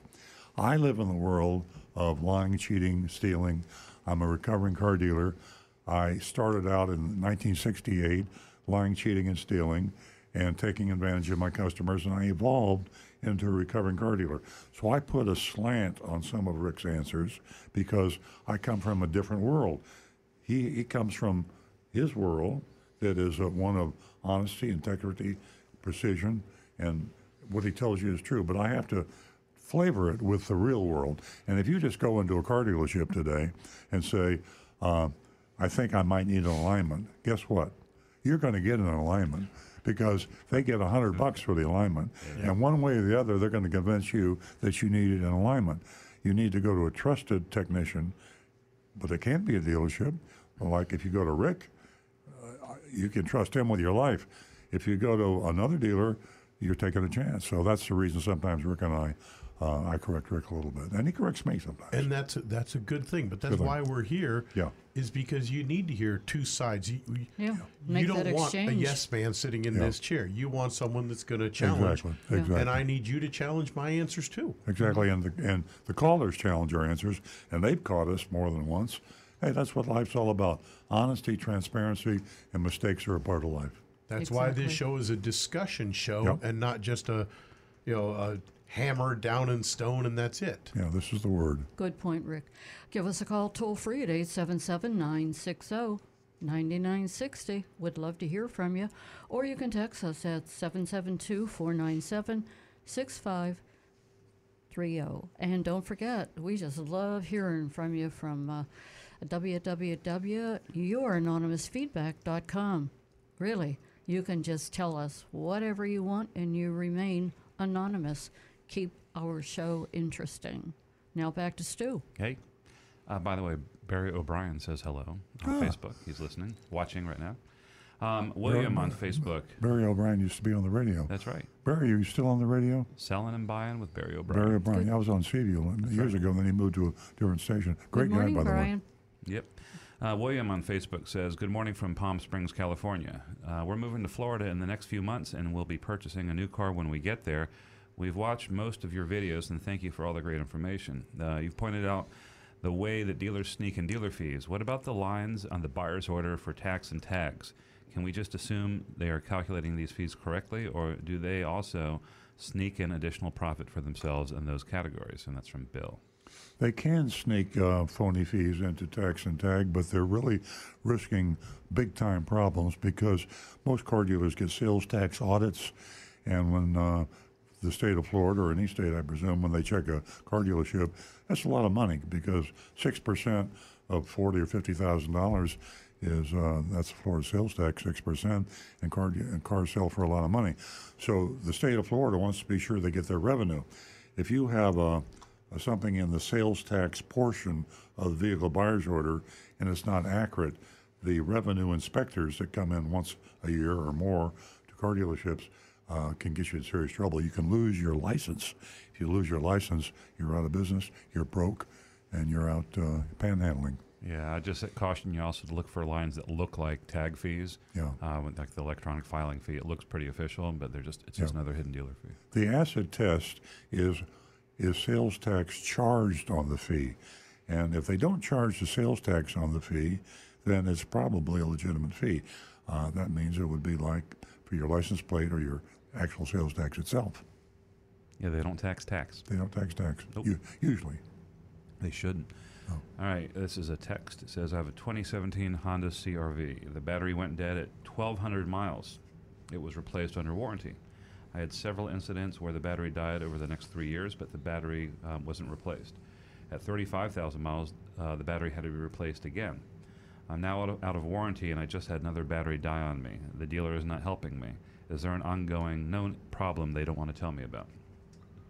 Rick, what do you say? I'm not aware of one, but I'm going to check carcomplaints.com real quick. Now, you've That's got uh, 17 Honda, right? Uh, 17 Honda CRV. You've got uh, the battery manufacturer's warranty, and then you have the dealer's warranty or the manufacturer's warranty. Uh, um, just, thought just occurs to me based on the manuf- battery manufacturer's warranty, there might be some pro rata adjustment that would be due you, Yeah. and it's worth checking. I mean, if you doubt. if if if the dealer did not check with the battery manufacturer, he should have on your behalf. Yeah. All right. While Rick's looking for that, I'm going to go to a text from Anne Marie. Marie is a longtime texter, Smart lady. very smart. Um, and we met her. She came into the dealership and said Yes. hello. We were doing a dog video. Yes. Uh, Marie says, Good morning. I realize that many manufacturers have eliminated full size and even, even the space saver tires, aka the donut, to save weight in order to increase fuel economy. Since you are a Toyota dealer, I'd like to I like to keep this specific to new Toyotas. One, are there any Toyota vehicles with full size spare tires? And two, are there any Toyotas without a spare tire at all? And um, I actually I know the information to this. Um, the trucks, um, Tacomas and Tundras have full size spare tires. Uh, so does um, 4Runner, the larger SUVs. Um, and most of the other vehicles have the temporary, the, the donuts. Land Cruiser probably got a spare. Land Cruiser has a full size spare tire. Uh, where you're going to see vehicles that don't, Toyota vehicles that don't have a uh, spare tire at all, those are going to be some hybrids. So, certain models, not all of them. For example, the Prius has two models with a temporary spare and one with a tire repair kit. Mm-hmm. And same with the hybrid Corolla. I believe they have uh, two models with the temporary spare, the donut, and one with a repair kit. So most of the Toyotas have spare I tires. just, I just had a question. I have a question generated from that question. Does anyone know about an accessory that would permit you to carry a spare tire somewhere, you know, on the roof or the back of the car? Or the, I mean, you know, there are people that get contractor bag. Yeah. What is it? A contractor bag and throw it in the trunk. Yeah, no, there's, it's kind of, some people freak out about not having a spare, and you know, I, you, I can understand that. But yeah, for you uh, manufacturers out there, if that's not such a product, it might be kind of a cool product so that you could carry a spare without too much inconvenience. Uh, the biggest issue is the, the weight and the room that it would take up in the trunk. Yes, clearly. Really. Well, that's the reason I'm saying somewhere else. And uh, Yeah, you like a plastic thing that had a hub that you could put the wheel on I and mean, kept it from rolling yeah, around. Yeah, people carry kayaks around, and people carry bicycles on the back of cars. If you can carry three bicycles on the back of the car, you Like can a. Continental kit. Yeah, that's what I'm saying. But as a thought for someone out there in uh, small business, you want to sell some products, there's a market for people that want a spare. And the car manufacturers are taking away the ability for a lot of cars to have a spare. If you want a spare, then this accessory would do it. Yep. Uh, no name on this. It's just a text. Says, what is the actual profit margin do dealers actually make, um, and is the profit margins different for different auto manufacturers? Um, yeah. Um, It's big, uh, and it's variable. Yeah. Uh, Luxury is like 10 to 15 percent margin. Well, a manufacturer comes out with a car, and uh, say, let's say a new model car, and he'll establish an MSRP and he'll have a cost, and that's that year. Next year, the costs come down. He still has the same percentage. He, ke- he typically keeps a percentage. Car sales slow down, so what does he do? He kicks back money to the dealers and calls it dealer cash, or he kicks back money to the customer and they call it customer cash. So, uh, all manufacturers' vehicles have variable margins, and the ones that are standard margins are kind of a smoke and mirrors. They don't mean a whole lot. Uh, we've we've seen margins on the Toyota Scion as low as what, ten percent, Oh, no, it's way smaller than that. eight percent.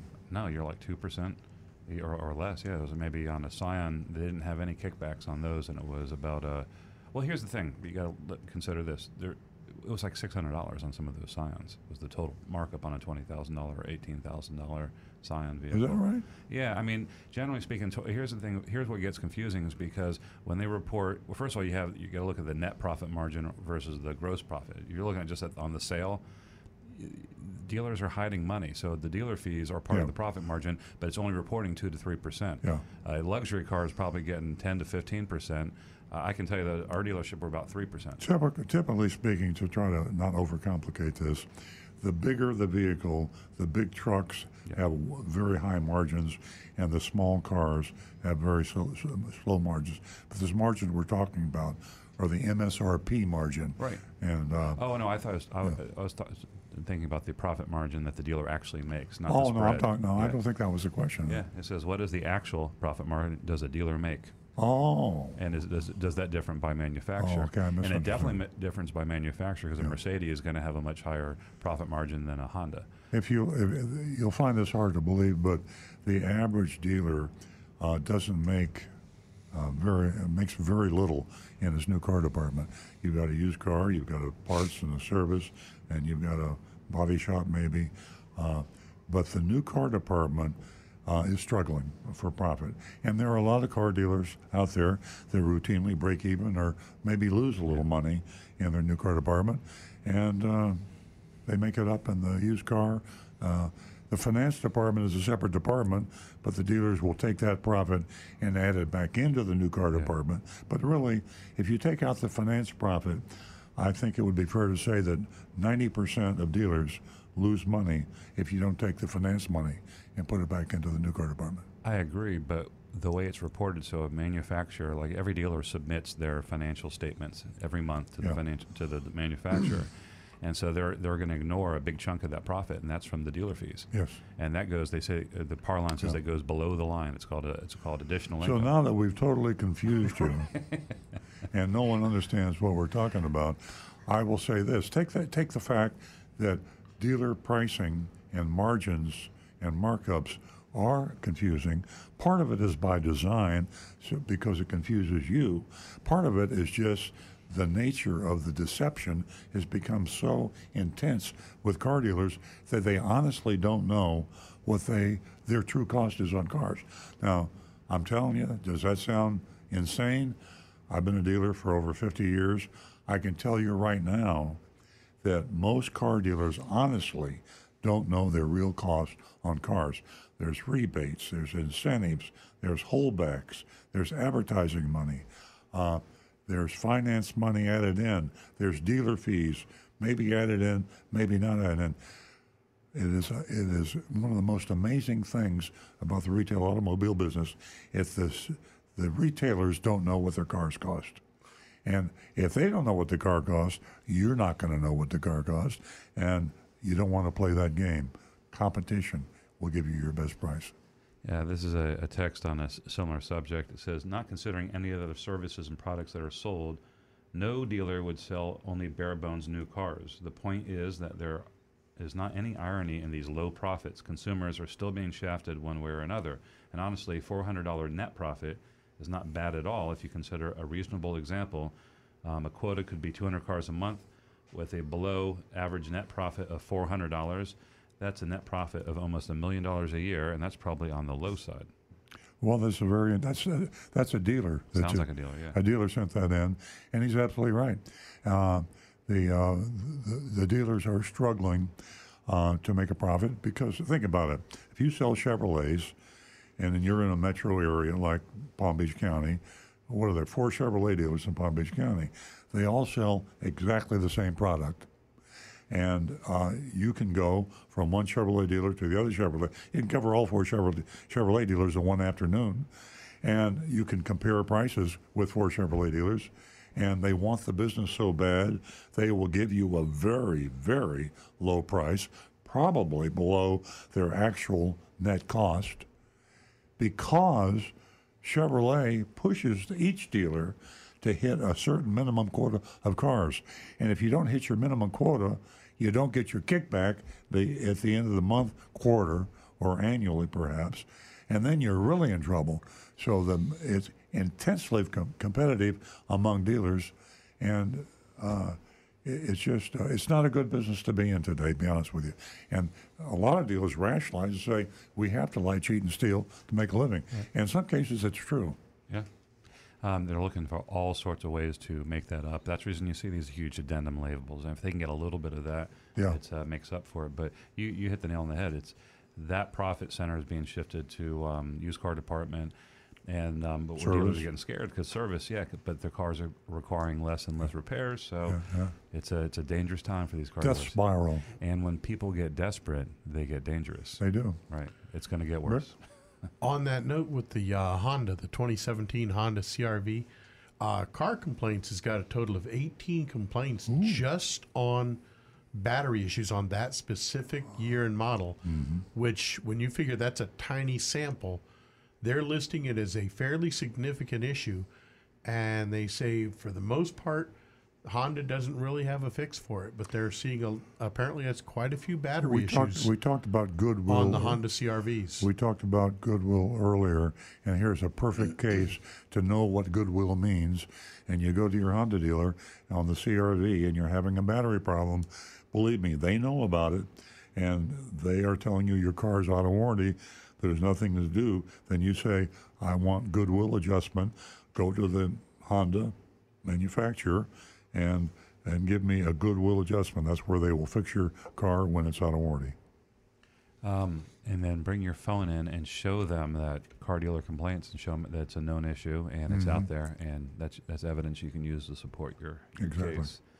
Um, this is quite sensational. I will read it anyway. We cannot vouch for the authenticity of the information in this text, but Anonymous? no, it's from Eileeny. Oh. Or just Eileen. I might have mispronounced that. Um, I went to a dealer to buy a new car. They asked for my keys to quote unquote check out my car, but I said no trade in. Then they blocked my car with a tow truck and didn't move the tow truck. It was their own dealer tow truck. So I went to the ladies' room and I called 911 and reported hostage situation. then I called the local news and reported the situation. Came out of the ladies' room and went outside and waited for the police and my car, uh, which was blocked in. News van came out with a second police car following, and the salesman ran and hid, so the dealer manager had to explain why I was being held hostage. Uh, the dealership and GM wasn't very happy being on the evening news and in the morning newspaper. Uh, I guess the dealership did not know how to treat a southern lady. Yeah, we need to Google that. If we Wow. can, we might be able to get, and we can verify the authenticity. we get some names. That is hysterical. Eileen, uh, I'll tell you what. We You're- can't vouch for that. You're my No, we twin. can't. You're my twin. Right. No, we can't vouch for the. I don't, I don't know if it's a guy to, to, to, to misuse the 9 11 system for something like that.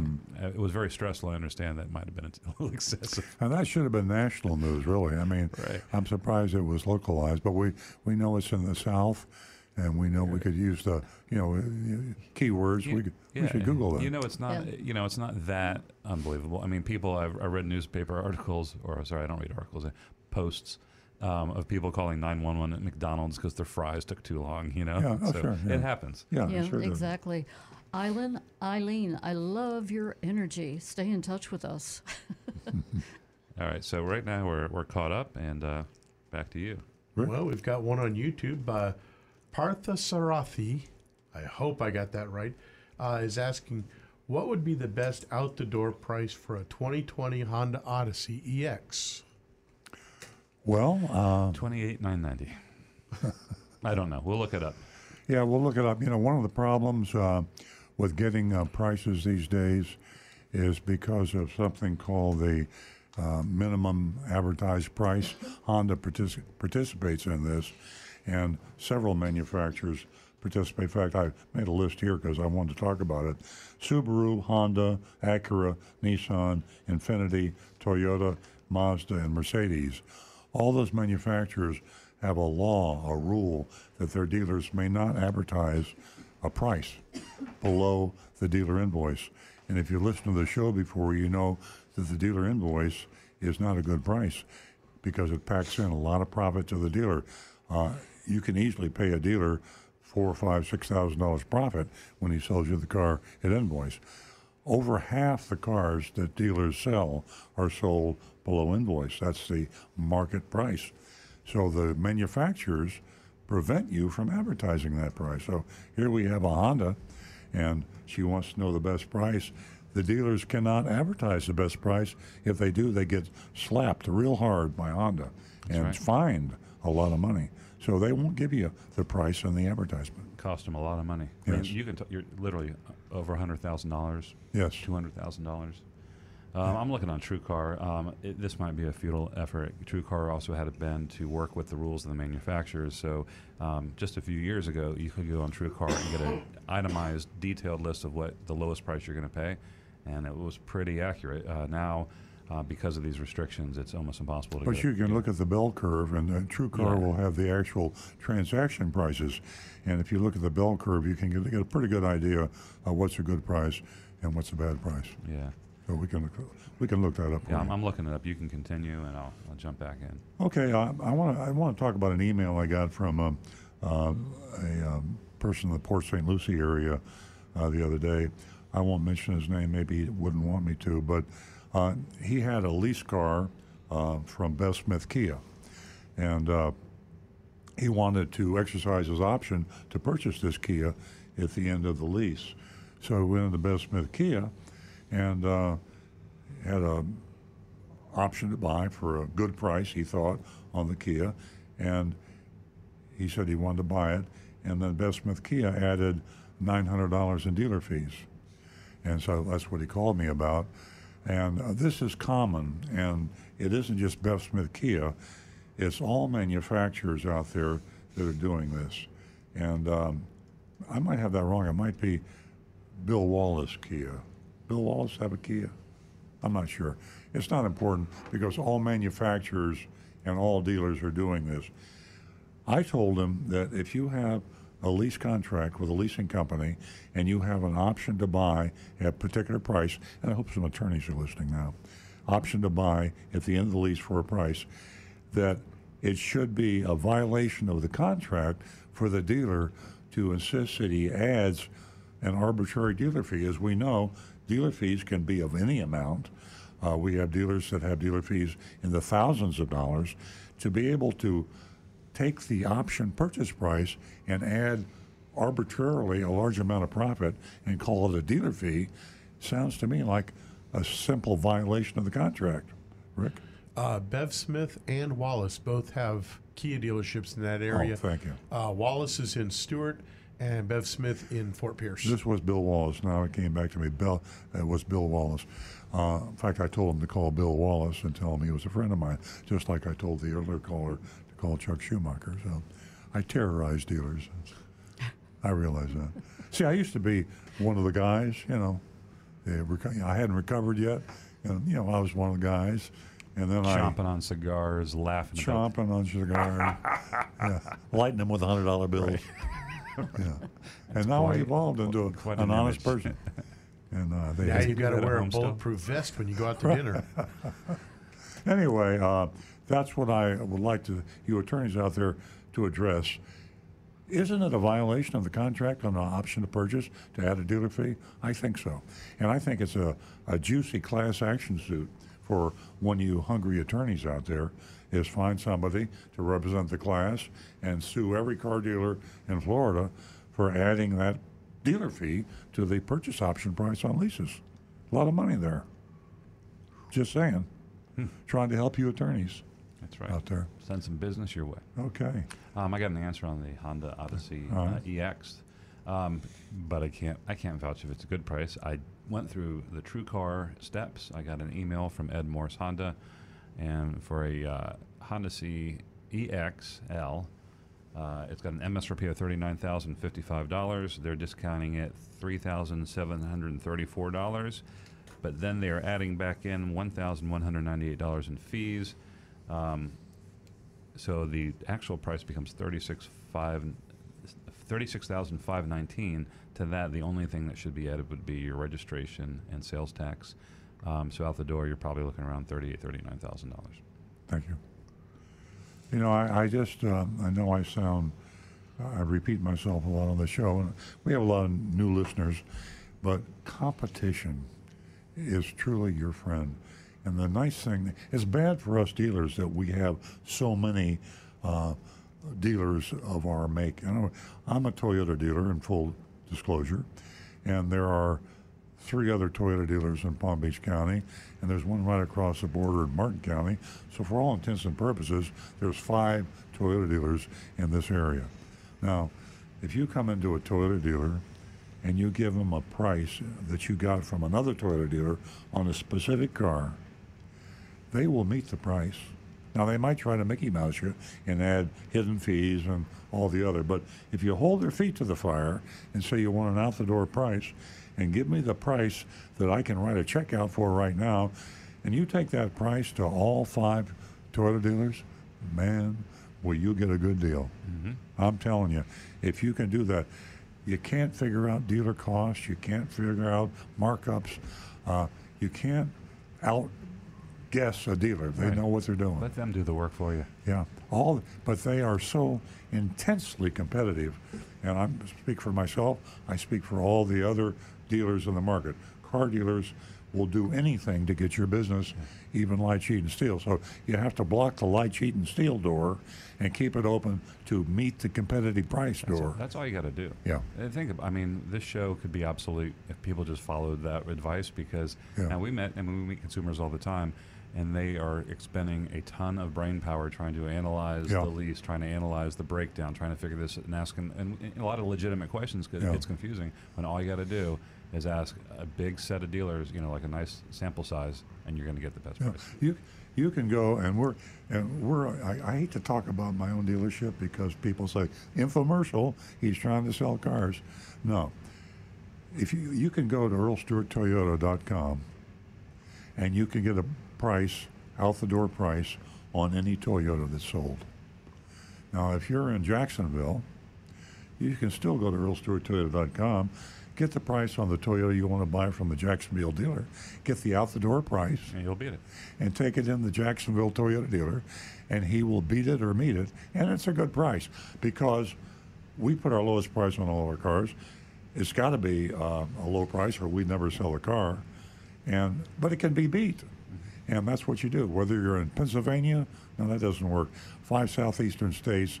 If you're in Pennsylvania, we pay thousand dollars more for our cars in the southeast United States. Uh, let's just talk about Florida, Georgia, North Carolina, Alabama, and Florida. Uh, I said Florida twice. Anyway, the five southeastern states, you can take a, if you want to buy a Toyota, go to our website, get the price on that, and go to your local dealer, and you can get a heck of a deal. There you go. Um, Dennis says another game dealerships play is with your trade-in. They'll take it back to the maintenance bays to do the inspection of the car. They'll hold on to the trade in the maintenance bay for a long period of time while they are running you through their BS. You can't get it to leave because they still have your trade-in in the maintenance bay, and that is Yeah. probably the oldest trick in the book. That's old school. Yeah, they used to throw the, the keys to your trade in on the roof. That was uh, one of the old tricks. Hide the trade. Uh, there's literally nothing car dealers haven't come up with, and uh, it's amazing. And some of the interesting to see some of the dealers I, I see in the South, like in Mississippi and Alabama. Some of them are still deep into the Yeah. old school. Yeah. Yeah. When you get there, they, it looks it looks like an old dealership, like an old Yeah. converted gas station. Kirk, I love Kirk's uh, style. I started getting tremendous deals on cars, motorcycles, etc. As soon as I learned to walk away from the salesman, almost to the point where I, I actually wanted to walk away every time. Be firm and walk the. I can say this. I walk the f out as soon as the hint of games are shaking the starts. They will call you back. And I've gotten incredibly low prices this way, and that's an old ancient tenet of negotiation. Yeah. Be prepared to walk away. Exactly. Absolutely. A lot of great texts this morning, and uh, we thank you for all of them.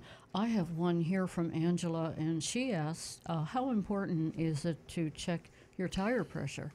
Well, Angela, uh, first I'll answer and then I'll hand it over to Rick, but it's very important. And, uh, you know, picking up a, a, a pressure gauge is really important. Keep it in your car. It's uh, pretty, they're very easy to use today. Uh, but uh, getting back to what you asked, uh, that air pressure, it really should be checked once a month. And uh, believe me, it does, it does affect your wear and tear on your tires, your gas, the safety of your car. There's a, a whole lot of issues. So it's real important. Not only uh, all of that, but you must you must check your PSI when your tires are cold. So uh, once a month is what I advise. Rick? You covered the bases. Oh, wonderful. You got it. okay. What do we Angela, need? What do we need you for? See ya. we have our mystery shopping report coming up, and uh, that mystery shopping report is going to baffle you. And uh, Got one that's more. from Okay. Grieco Chevrolet of Delray Beach. We got one more text. Love Grieco shops. Um, batteries in uh, modern vehicles have larger drain from mod- modern electronics. Uh, do they require more frequent starting and running for longer sessions to recharge than classic cars from the 1900s? I love you, people. Jay and Jupiter. No, not really, because most of the modern electrical systems actually, although they, they use more power for certain things, they draw less power for others. So, now the alternators now recharge your battery just fine. There you go. Okay. Greek, uh, it's Greco, right? Greco. Greco? It's Greco. I'm just going to say the opposite what you said. I, how could I possibly Yeah, not Greco. know how to pronounce? I think it's up to the uh, beholder, to the Okay. to the speaker. A- absolutely. Right. Greco. Greco. I'm, I'm, I'm gonna say Greco. Okay, Greco. Mr. Shop of Greco Chevrolet of Delray Beach, uh, Takata test. 2020 is underway, and as I predicted on the show, the Takata crisis is not going away uh, anytime soon. I just have a, uh, this was Consumer Reports. Nancy brought this in yesterday.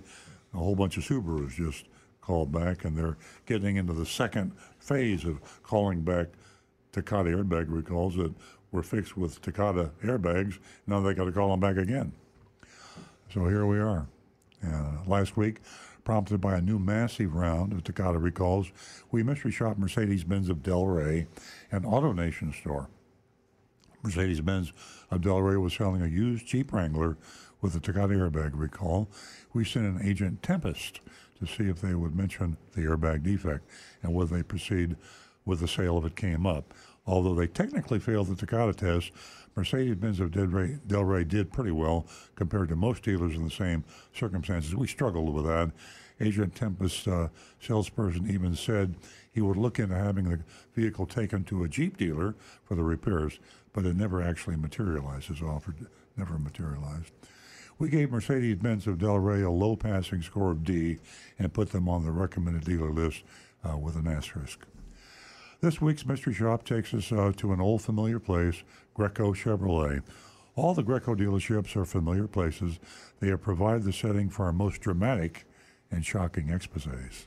The Griecos are the bad boys of the South Florida car business. Used to be Napleton. Has Grieco replaced Napleton?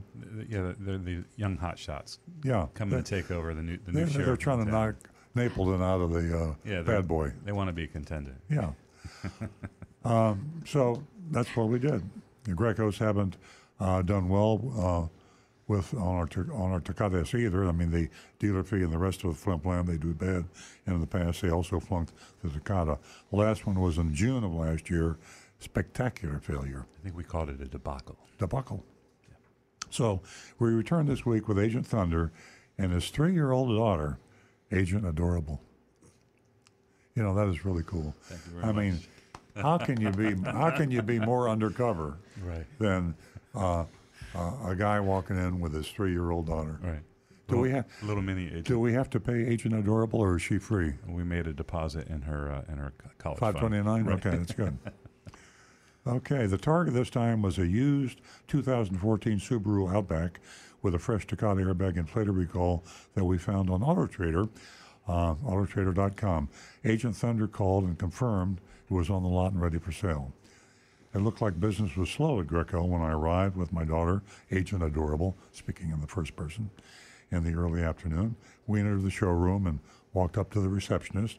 I told her I'd come to see a used Subaru Outback I found online. And I just told you Subaru just had a, a big new recall, and this was one of them. It's like it's like shooting fish in a barrel. Yeah, and second phase. I mean, Subaru could have replaced this Takata airbag with a new one, and now they call them recall them again. It took me 14 seconds to find that car. Yeah. It's so refreshing. Yeah, yeah. The receptionist said it would take a minute or two to find a salesperson and mentioned they were short staffed in sales. Agent Adorable and I sat down to wait and eat Chick fil A nuggets. Uh, not very healthy, is it, for a three year old? That's delicious. They're Keeps 'em delicious. happy. That's not right. You should be feeding Agent Adorable something healthy. Uh, well, we, maybe it's just a treat. Could be. It can be a one, She- once a month thing. You're right. She had probably already eaten the fruit. Yeah, The fruit for them. Exactly. The apple slices. We heard the receptionist page for a salesperson on the loudspeaker, and within a minute, a female salesperson approached. Jordan extended her hand and greeted us. She was young, friendly, and made an instant connection with Agent Adorable. Of course, of course she would. Jordan said that the receptionist told her I was interested in the used Outback. She asked us to wait for a few minutes for her to get the keys, uh, find the car. She said she'd bring it up front for us. We didn't wait long. Jordan came back, asked to make copies of my driver's license and insurance card, SOP. Then she led us outside and opened all the doors of the Subaru. I let Agent Adorable inspect the interior. I can just see it now. While uh, I walked around the car, accessing the exterior condition. Jordan asked me if I, I wonder how he br- briefed Agent Adorable. Did he say now we're mystery shopping? I got to ask. I didn't even ask that question. Yeah, yeah. Don't blow and cover. I well, mean, he uses his Agent real name. Adorable might said, my daddy's a mystery shopper. Right. But she didn't say that. I think the best way to handle that is just to keep keep the kid in the dark. Yeah, keep the kid in the Lie to the kid. Don't don't let him know. No. We're really buying a car. Uh, anyway, I um, Jordan asked me if I liked driving. I said I did, but I needed to grab my daughter's car seat out, uh, out of my car. I picked up Agent Adorable, and we left to get it. When we returned, Jordan helped me to install the car seat in the back seat. As I drove, I told Jordan that my wife was at home because she felt uh, like she was coming down with something, and she was eight months pregnant. And I said that given my family situation, we chose a Subaru because of its reputation for safety, and it does have a good reputation for safety. I asked her about the car. Had it been in any accidents or have any safety issues? You know, let me back up. I said the Subaru does have a reputation for safety. You know, we have a, a, a serious problem in the, uh, there's a word for this, but um, the safety is defined today as um, did it pass the rollover test, the collision test, uh, uh, you know, uh, that's really, that's basically it. Airbag recalls or safety recalls are not part of the lexicon, is that the word I'm looking for? Uh, of the vocabulary uh, describing safety. Right. And you don't, you say this car is safe because it passed all the NHTSA safety tests, but they don't say anything about uh, dangerous recalls. Right.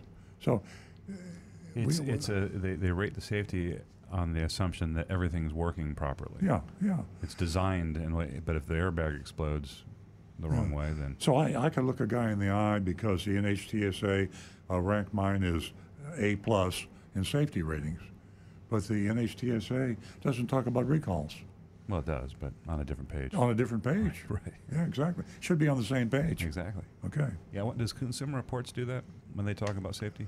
that's another good question. I don't know. They should. So anyway, uh, I asked her for uh, about the car safety. Had it been any accidents or have any safety issues? Jordan took out her phone, said she'd check it.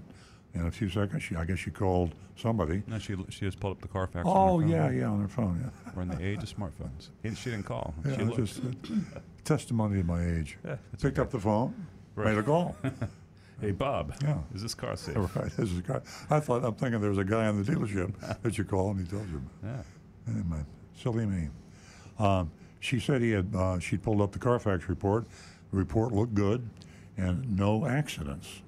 She said it had four previous owners, routine maintenance. She said it was clean, and even now we talked about consumer reports. We talked about the lexicon.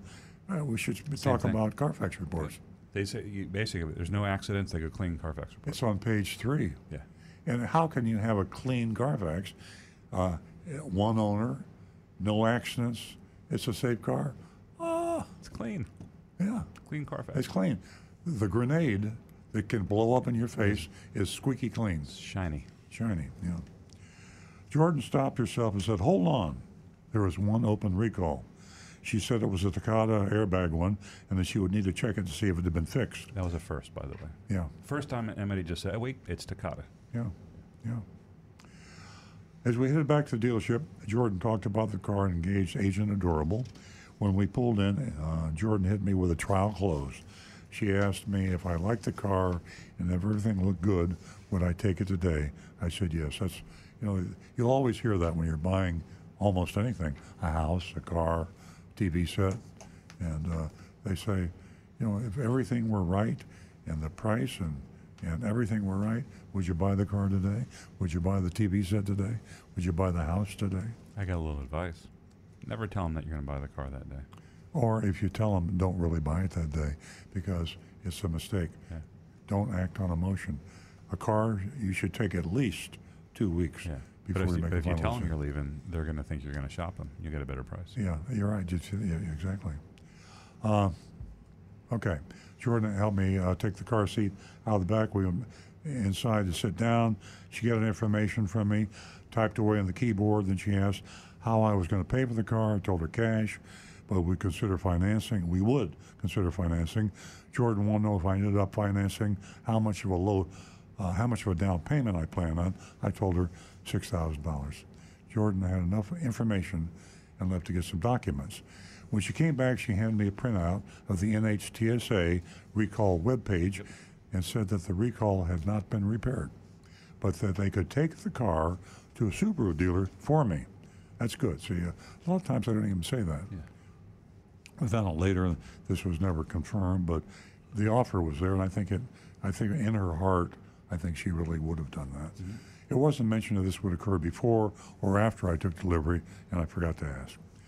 Uh, Jordan went over the uh, purchase sheet. The price was what I saw online, fifteen thousand nine hundred dollars. Now that's an advertised price, folks.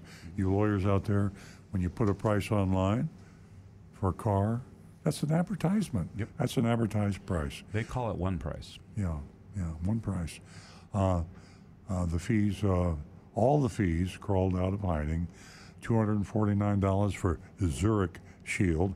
Boy, that sounds good. Zurich, Swiss, Switzerland, Yeah. right? Zurich, honesty, integrity, Impli- implies precision. and- Precision. right. Two hundred forty-nine, and all it is is rust and dust.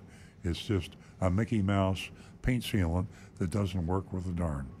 And then they had a dealer fee. Isn't it interesting that they actually called it the dealer fee?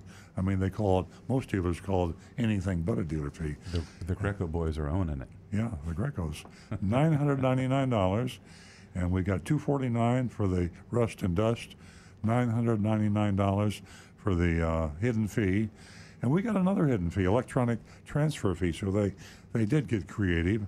Another dealer fee for 130 132.95. I'm getting excited. We got to slow down. yeah, and we have the uh, another one, seventy-nine dollars. I like this private tag agency fee. Let's remind everybody, it's legit to use a private ta- private tag agency to help register the car. Yeah.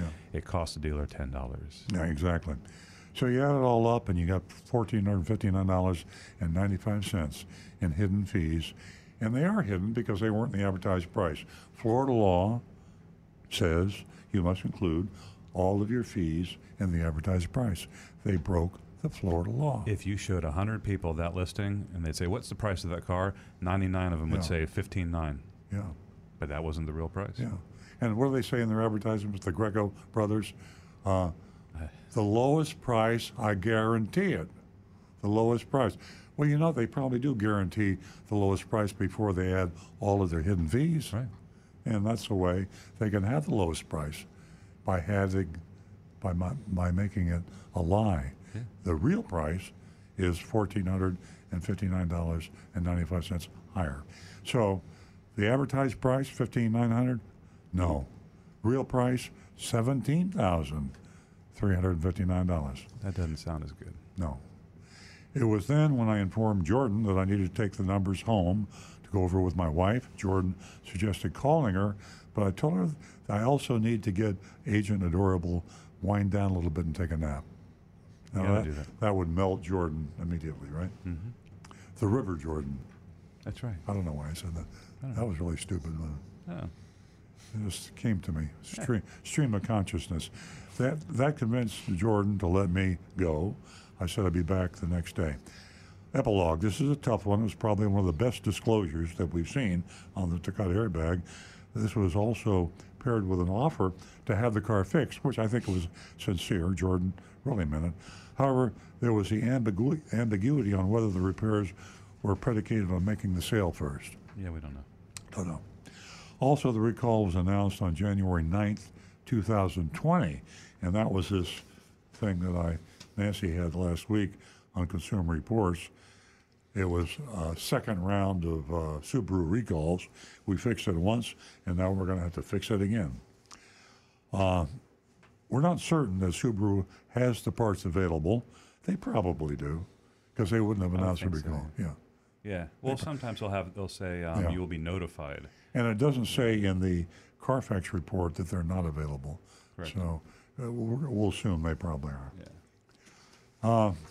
Uh, if we're going by the standards by which we judge the Mercedes-Benz AutoNation of Delray or Mercedes-Benz of Delray, then we would have to pass the Grieco Chevrolet. Their performance this week is certainly uh, magnitudes of order better than their Takata de- debacle last summer. I mean, it was terrible. Uh, so things are improving at, at the Grieco Brothers dealership, and uh, now we, it's voting time.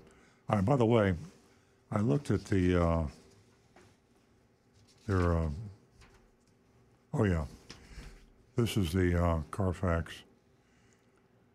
Interesting. Uh, still, I don't know if you noticed this. I haven't seen this before. In the Carfax report on the Takata, they say um, this is for cars sold or registered in the states of Alabama, California, Florida, Georgia, Hawaii, Louisiana, Mississippi, South Carolina, Texas, Puerto Rico, American Samoa, and uh, we haven't shopped Americans in Guam, the Northern I'll do that one. Mariana, yeah, Northern Mariana Islands, Saipan. Where, where do you see that? Uh, this is on the Carfax report. Oh. What they're Oh, the talking about. NHTSA, yeah. Yeah, they're talking about NHTSA. I'm sorry, NHTSA. They're talking about the Sun Belt states and countries because they're they're talking the Virgin Islands and they're talking Saipan and uh, American Samoa. So they're talking all over the world where it's hot and humid. So this prompts me to remind you that of all the places where cars are being brought back, Florida has the highest number of recalls and incidents of, of injury and death. So Florida is a hotbed. Now we got to vote, and we're, we're running short on time. Uh, Nancy, what's your vote? F. Okay. Nancy, the Black Widow, fails. Grieco. We have five that came in online. Uh, uh, the best one we got is from Nate. He gives them a C. They disclosed the recall and offered to get it fixed before delivery. Uh, we don't know if it's before delivery, but um, they did offer to get it fixed. Right. Dean, we have some harsh ones though. We have Dean gives them an F. John gives them an F. Gwen gives them a D, and BB gives them a C minus. C minus. Rick? Well, I've got Mark Smith in Iowa says a B, and myself, I think Jordan saved him. I give him a C plus. Yeah, I like Jordan. Yeah, I like Jordan too. Can we call her up and uh, offer her a job? Okay. Yeah, let's give Jordan a call. She sounds like a nice person, and we need more female salespeople. Uh, I'm going to give him a. s- I'm going to give him a C plus too. Yeah, me too. I mean, it, I kind of. I, I could hardly get that out because it's a Grieco dealership, but it could be that get- this is a. Yeah, could be a change in the Grieco scene. You don't think so? No, but I, but they did well with the. Sh- maybe They it's just did. Jordan. It could just. It be could have been Jordan. Yeah, Yeah, but they get an asterisk. asterisk. Yeah, Caution. Uh, They, absolutely. they did well at tap dancing. I give tap dancing an F. And Ernesto gives him a C. Ernesto gives them a C. Okay. Oh, and Mark Ryan a B. Okay. And uh, we have all the votes in? Yes. Except for Linda's. I'm waiting for that one. but- Okay. In the meantime and in between time, I'm going to read real quick an email that I received from Mark Ryan. I'm a regular listener to the show from Iowa and recently encouraged my daughter, Caitlin, to call the show with a question she had about her 2009 Camry. As a first time female caller, she received a check for $50. As a young college student, the extra funds are quite welcome as she begins the spring semester. Since her ah. debut on the show, I have heard her sharing the experience with her friends and encouraging them to tune in as, in as well. Another female helping to build the platform. I love on the Caitlin other and I side, love Iowa. on the on another note, I teach a personal finance course at the college where I teach and have adopted Earl's book as part of the curriculum. When I ah. cover when I cover the car buying unit, I am extremely proud to use this resource. I also use several of your YouTube videos, Earl. Thank you, as always, for everything you do, and more importantly, your kindness and generosity to my daughter. Kind regards, Mark Ryan. That's Wow. And thank you. Jonathan. That is fantastic. Thank you, YouTubes Mark. are great. Yeah. Very now, if there's ever a reason to do a new revision for that book, that's it right there. And remember, all proceeds go to Big Dog Ranch Rescue. All proceeds. You can buy it on Amazon. Uh, right. Ladies and gentlemen, we've reached the end of another show, and uh, we thank you, as usual, for tuning in with us and believing with us. All of us here wish you a happy and wonderful weekend. Enjoy those last football games. That was a good show.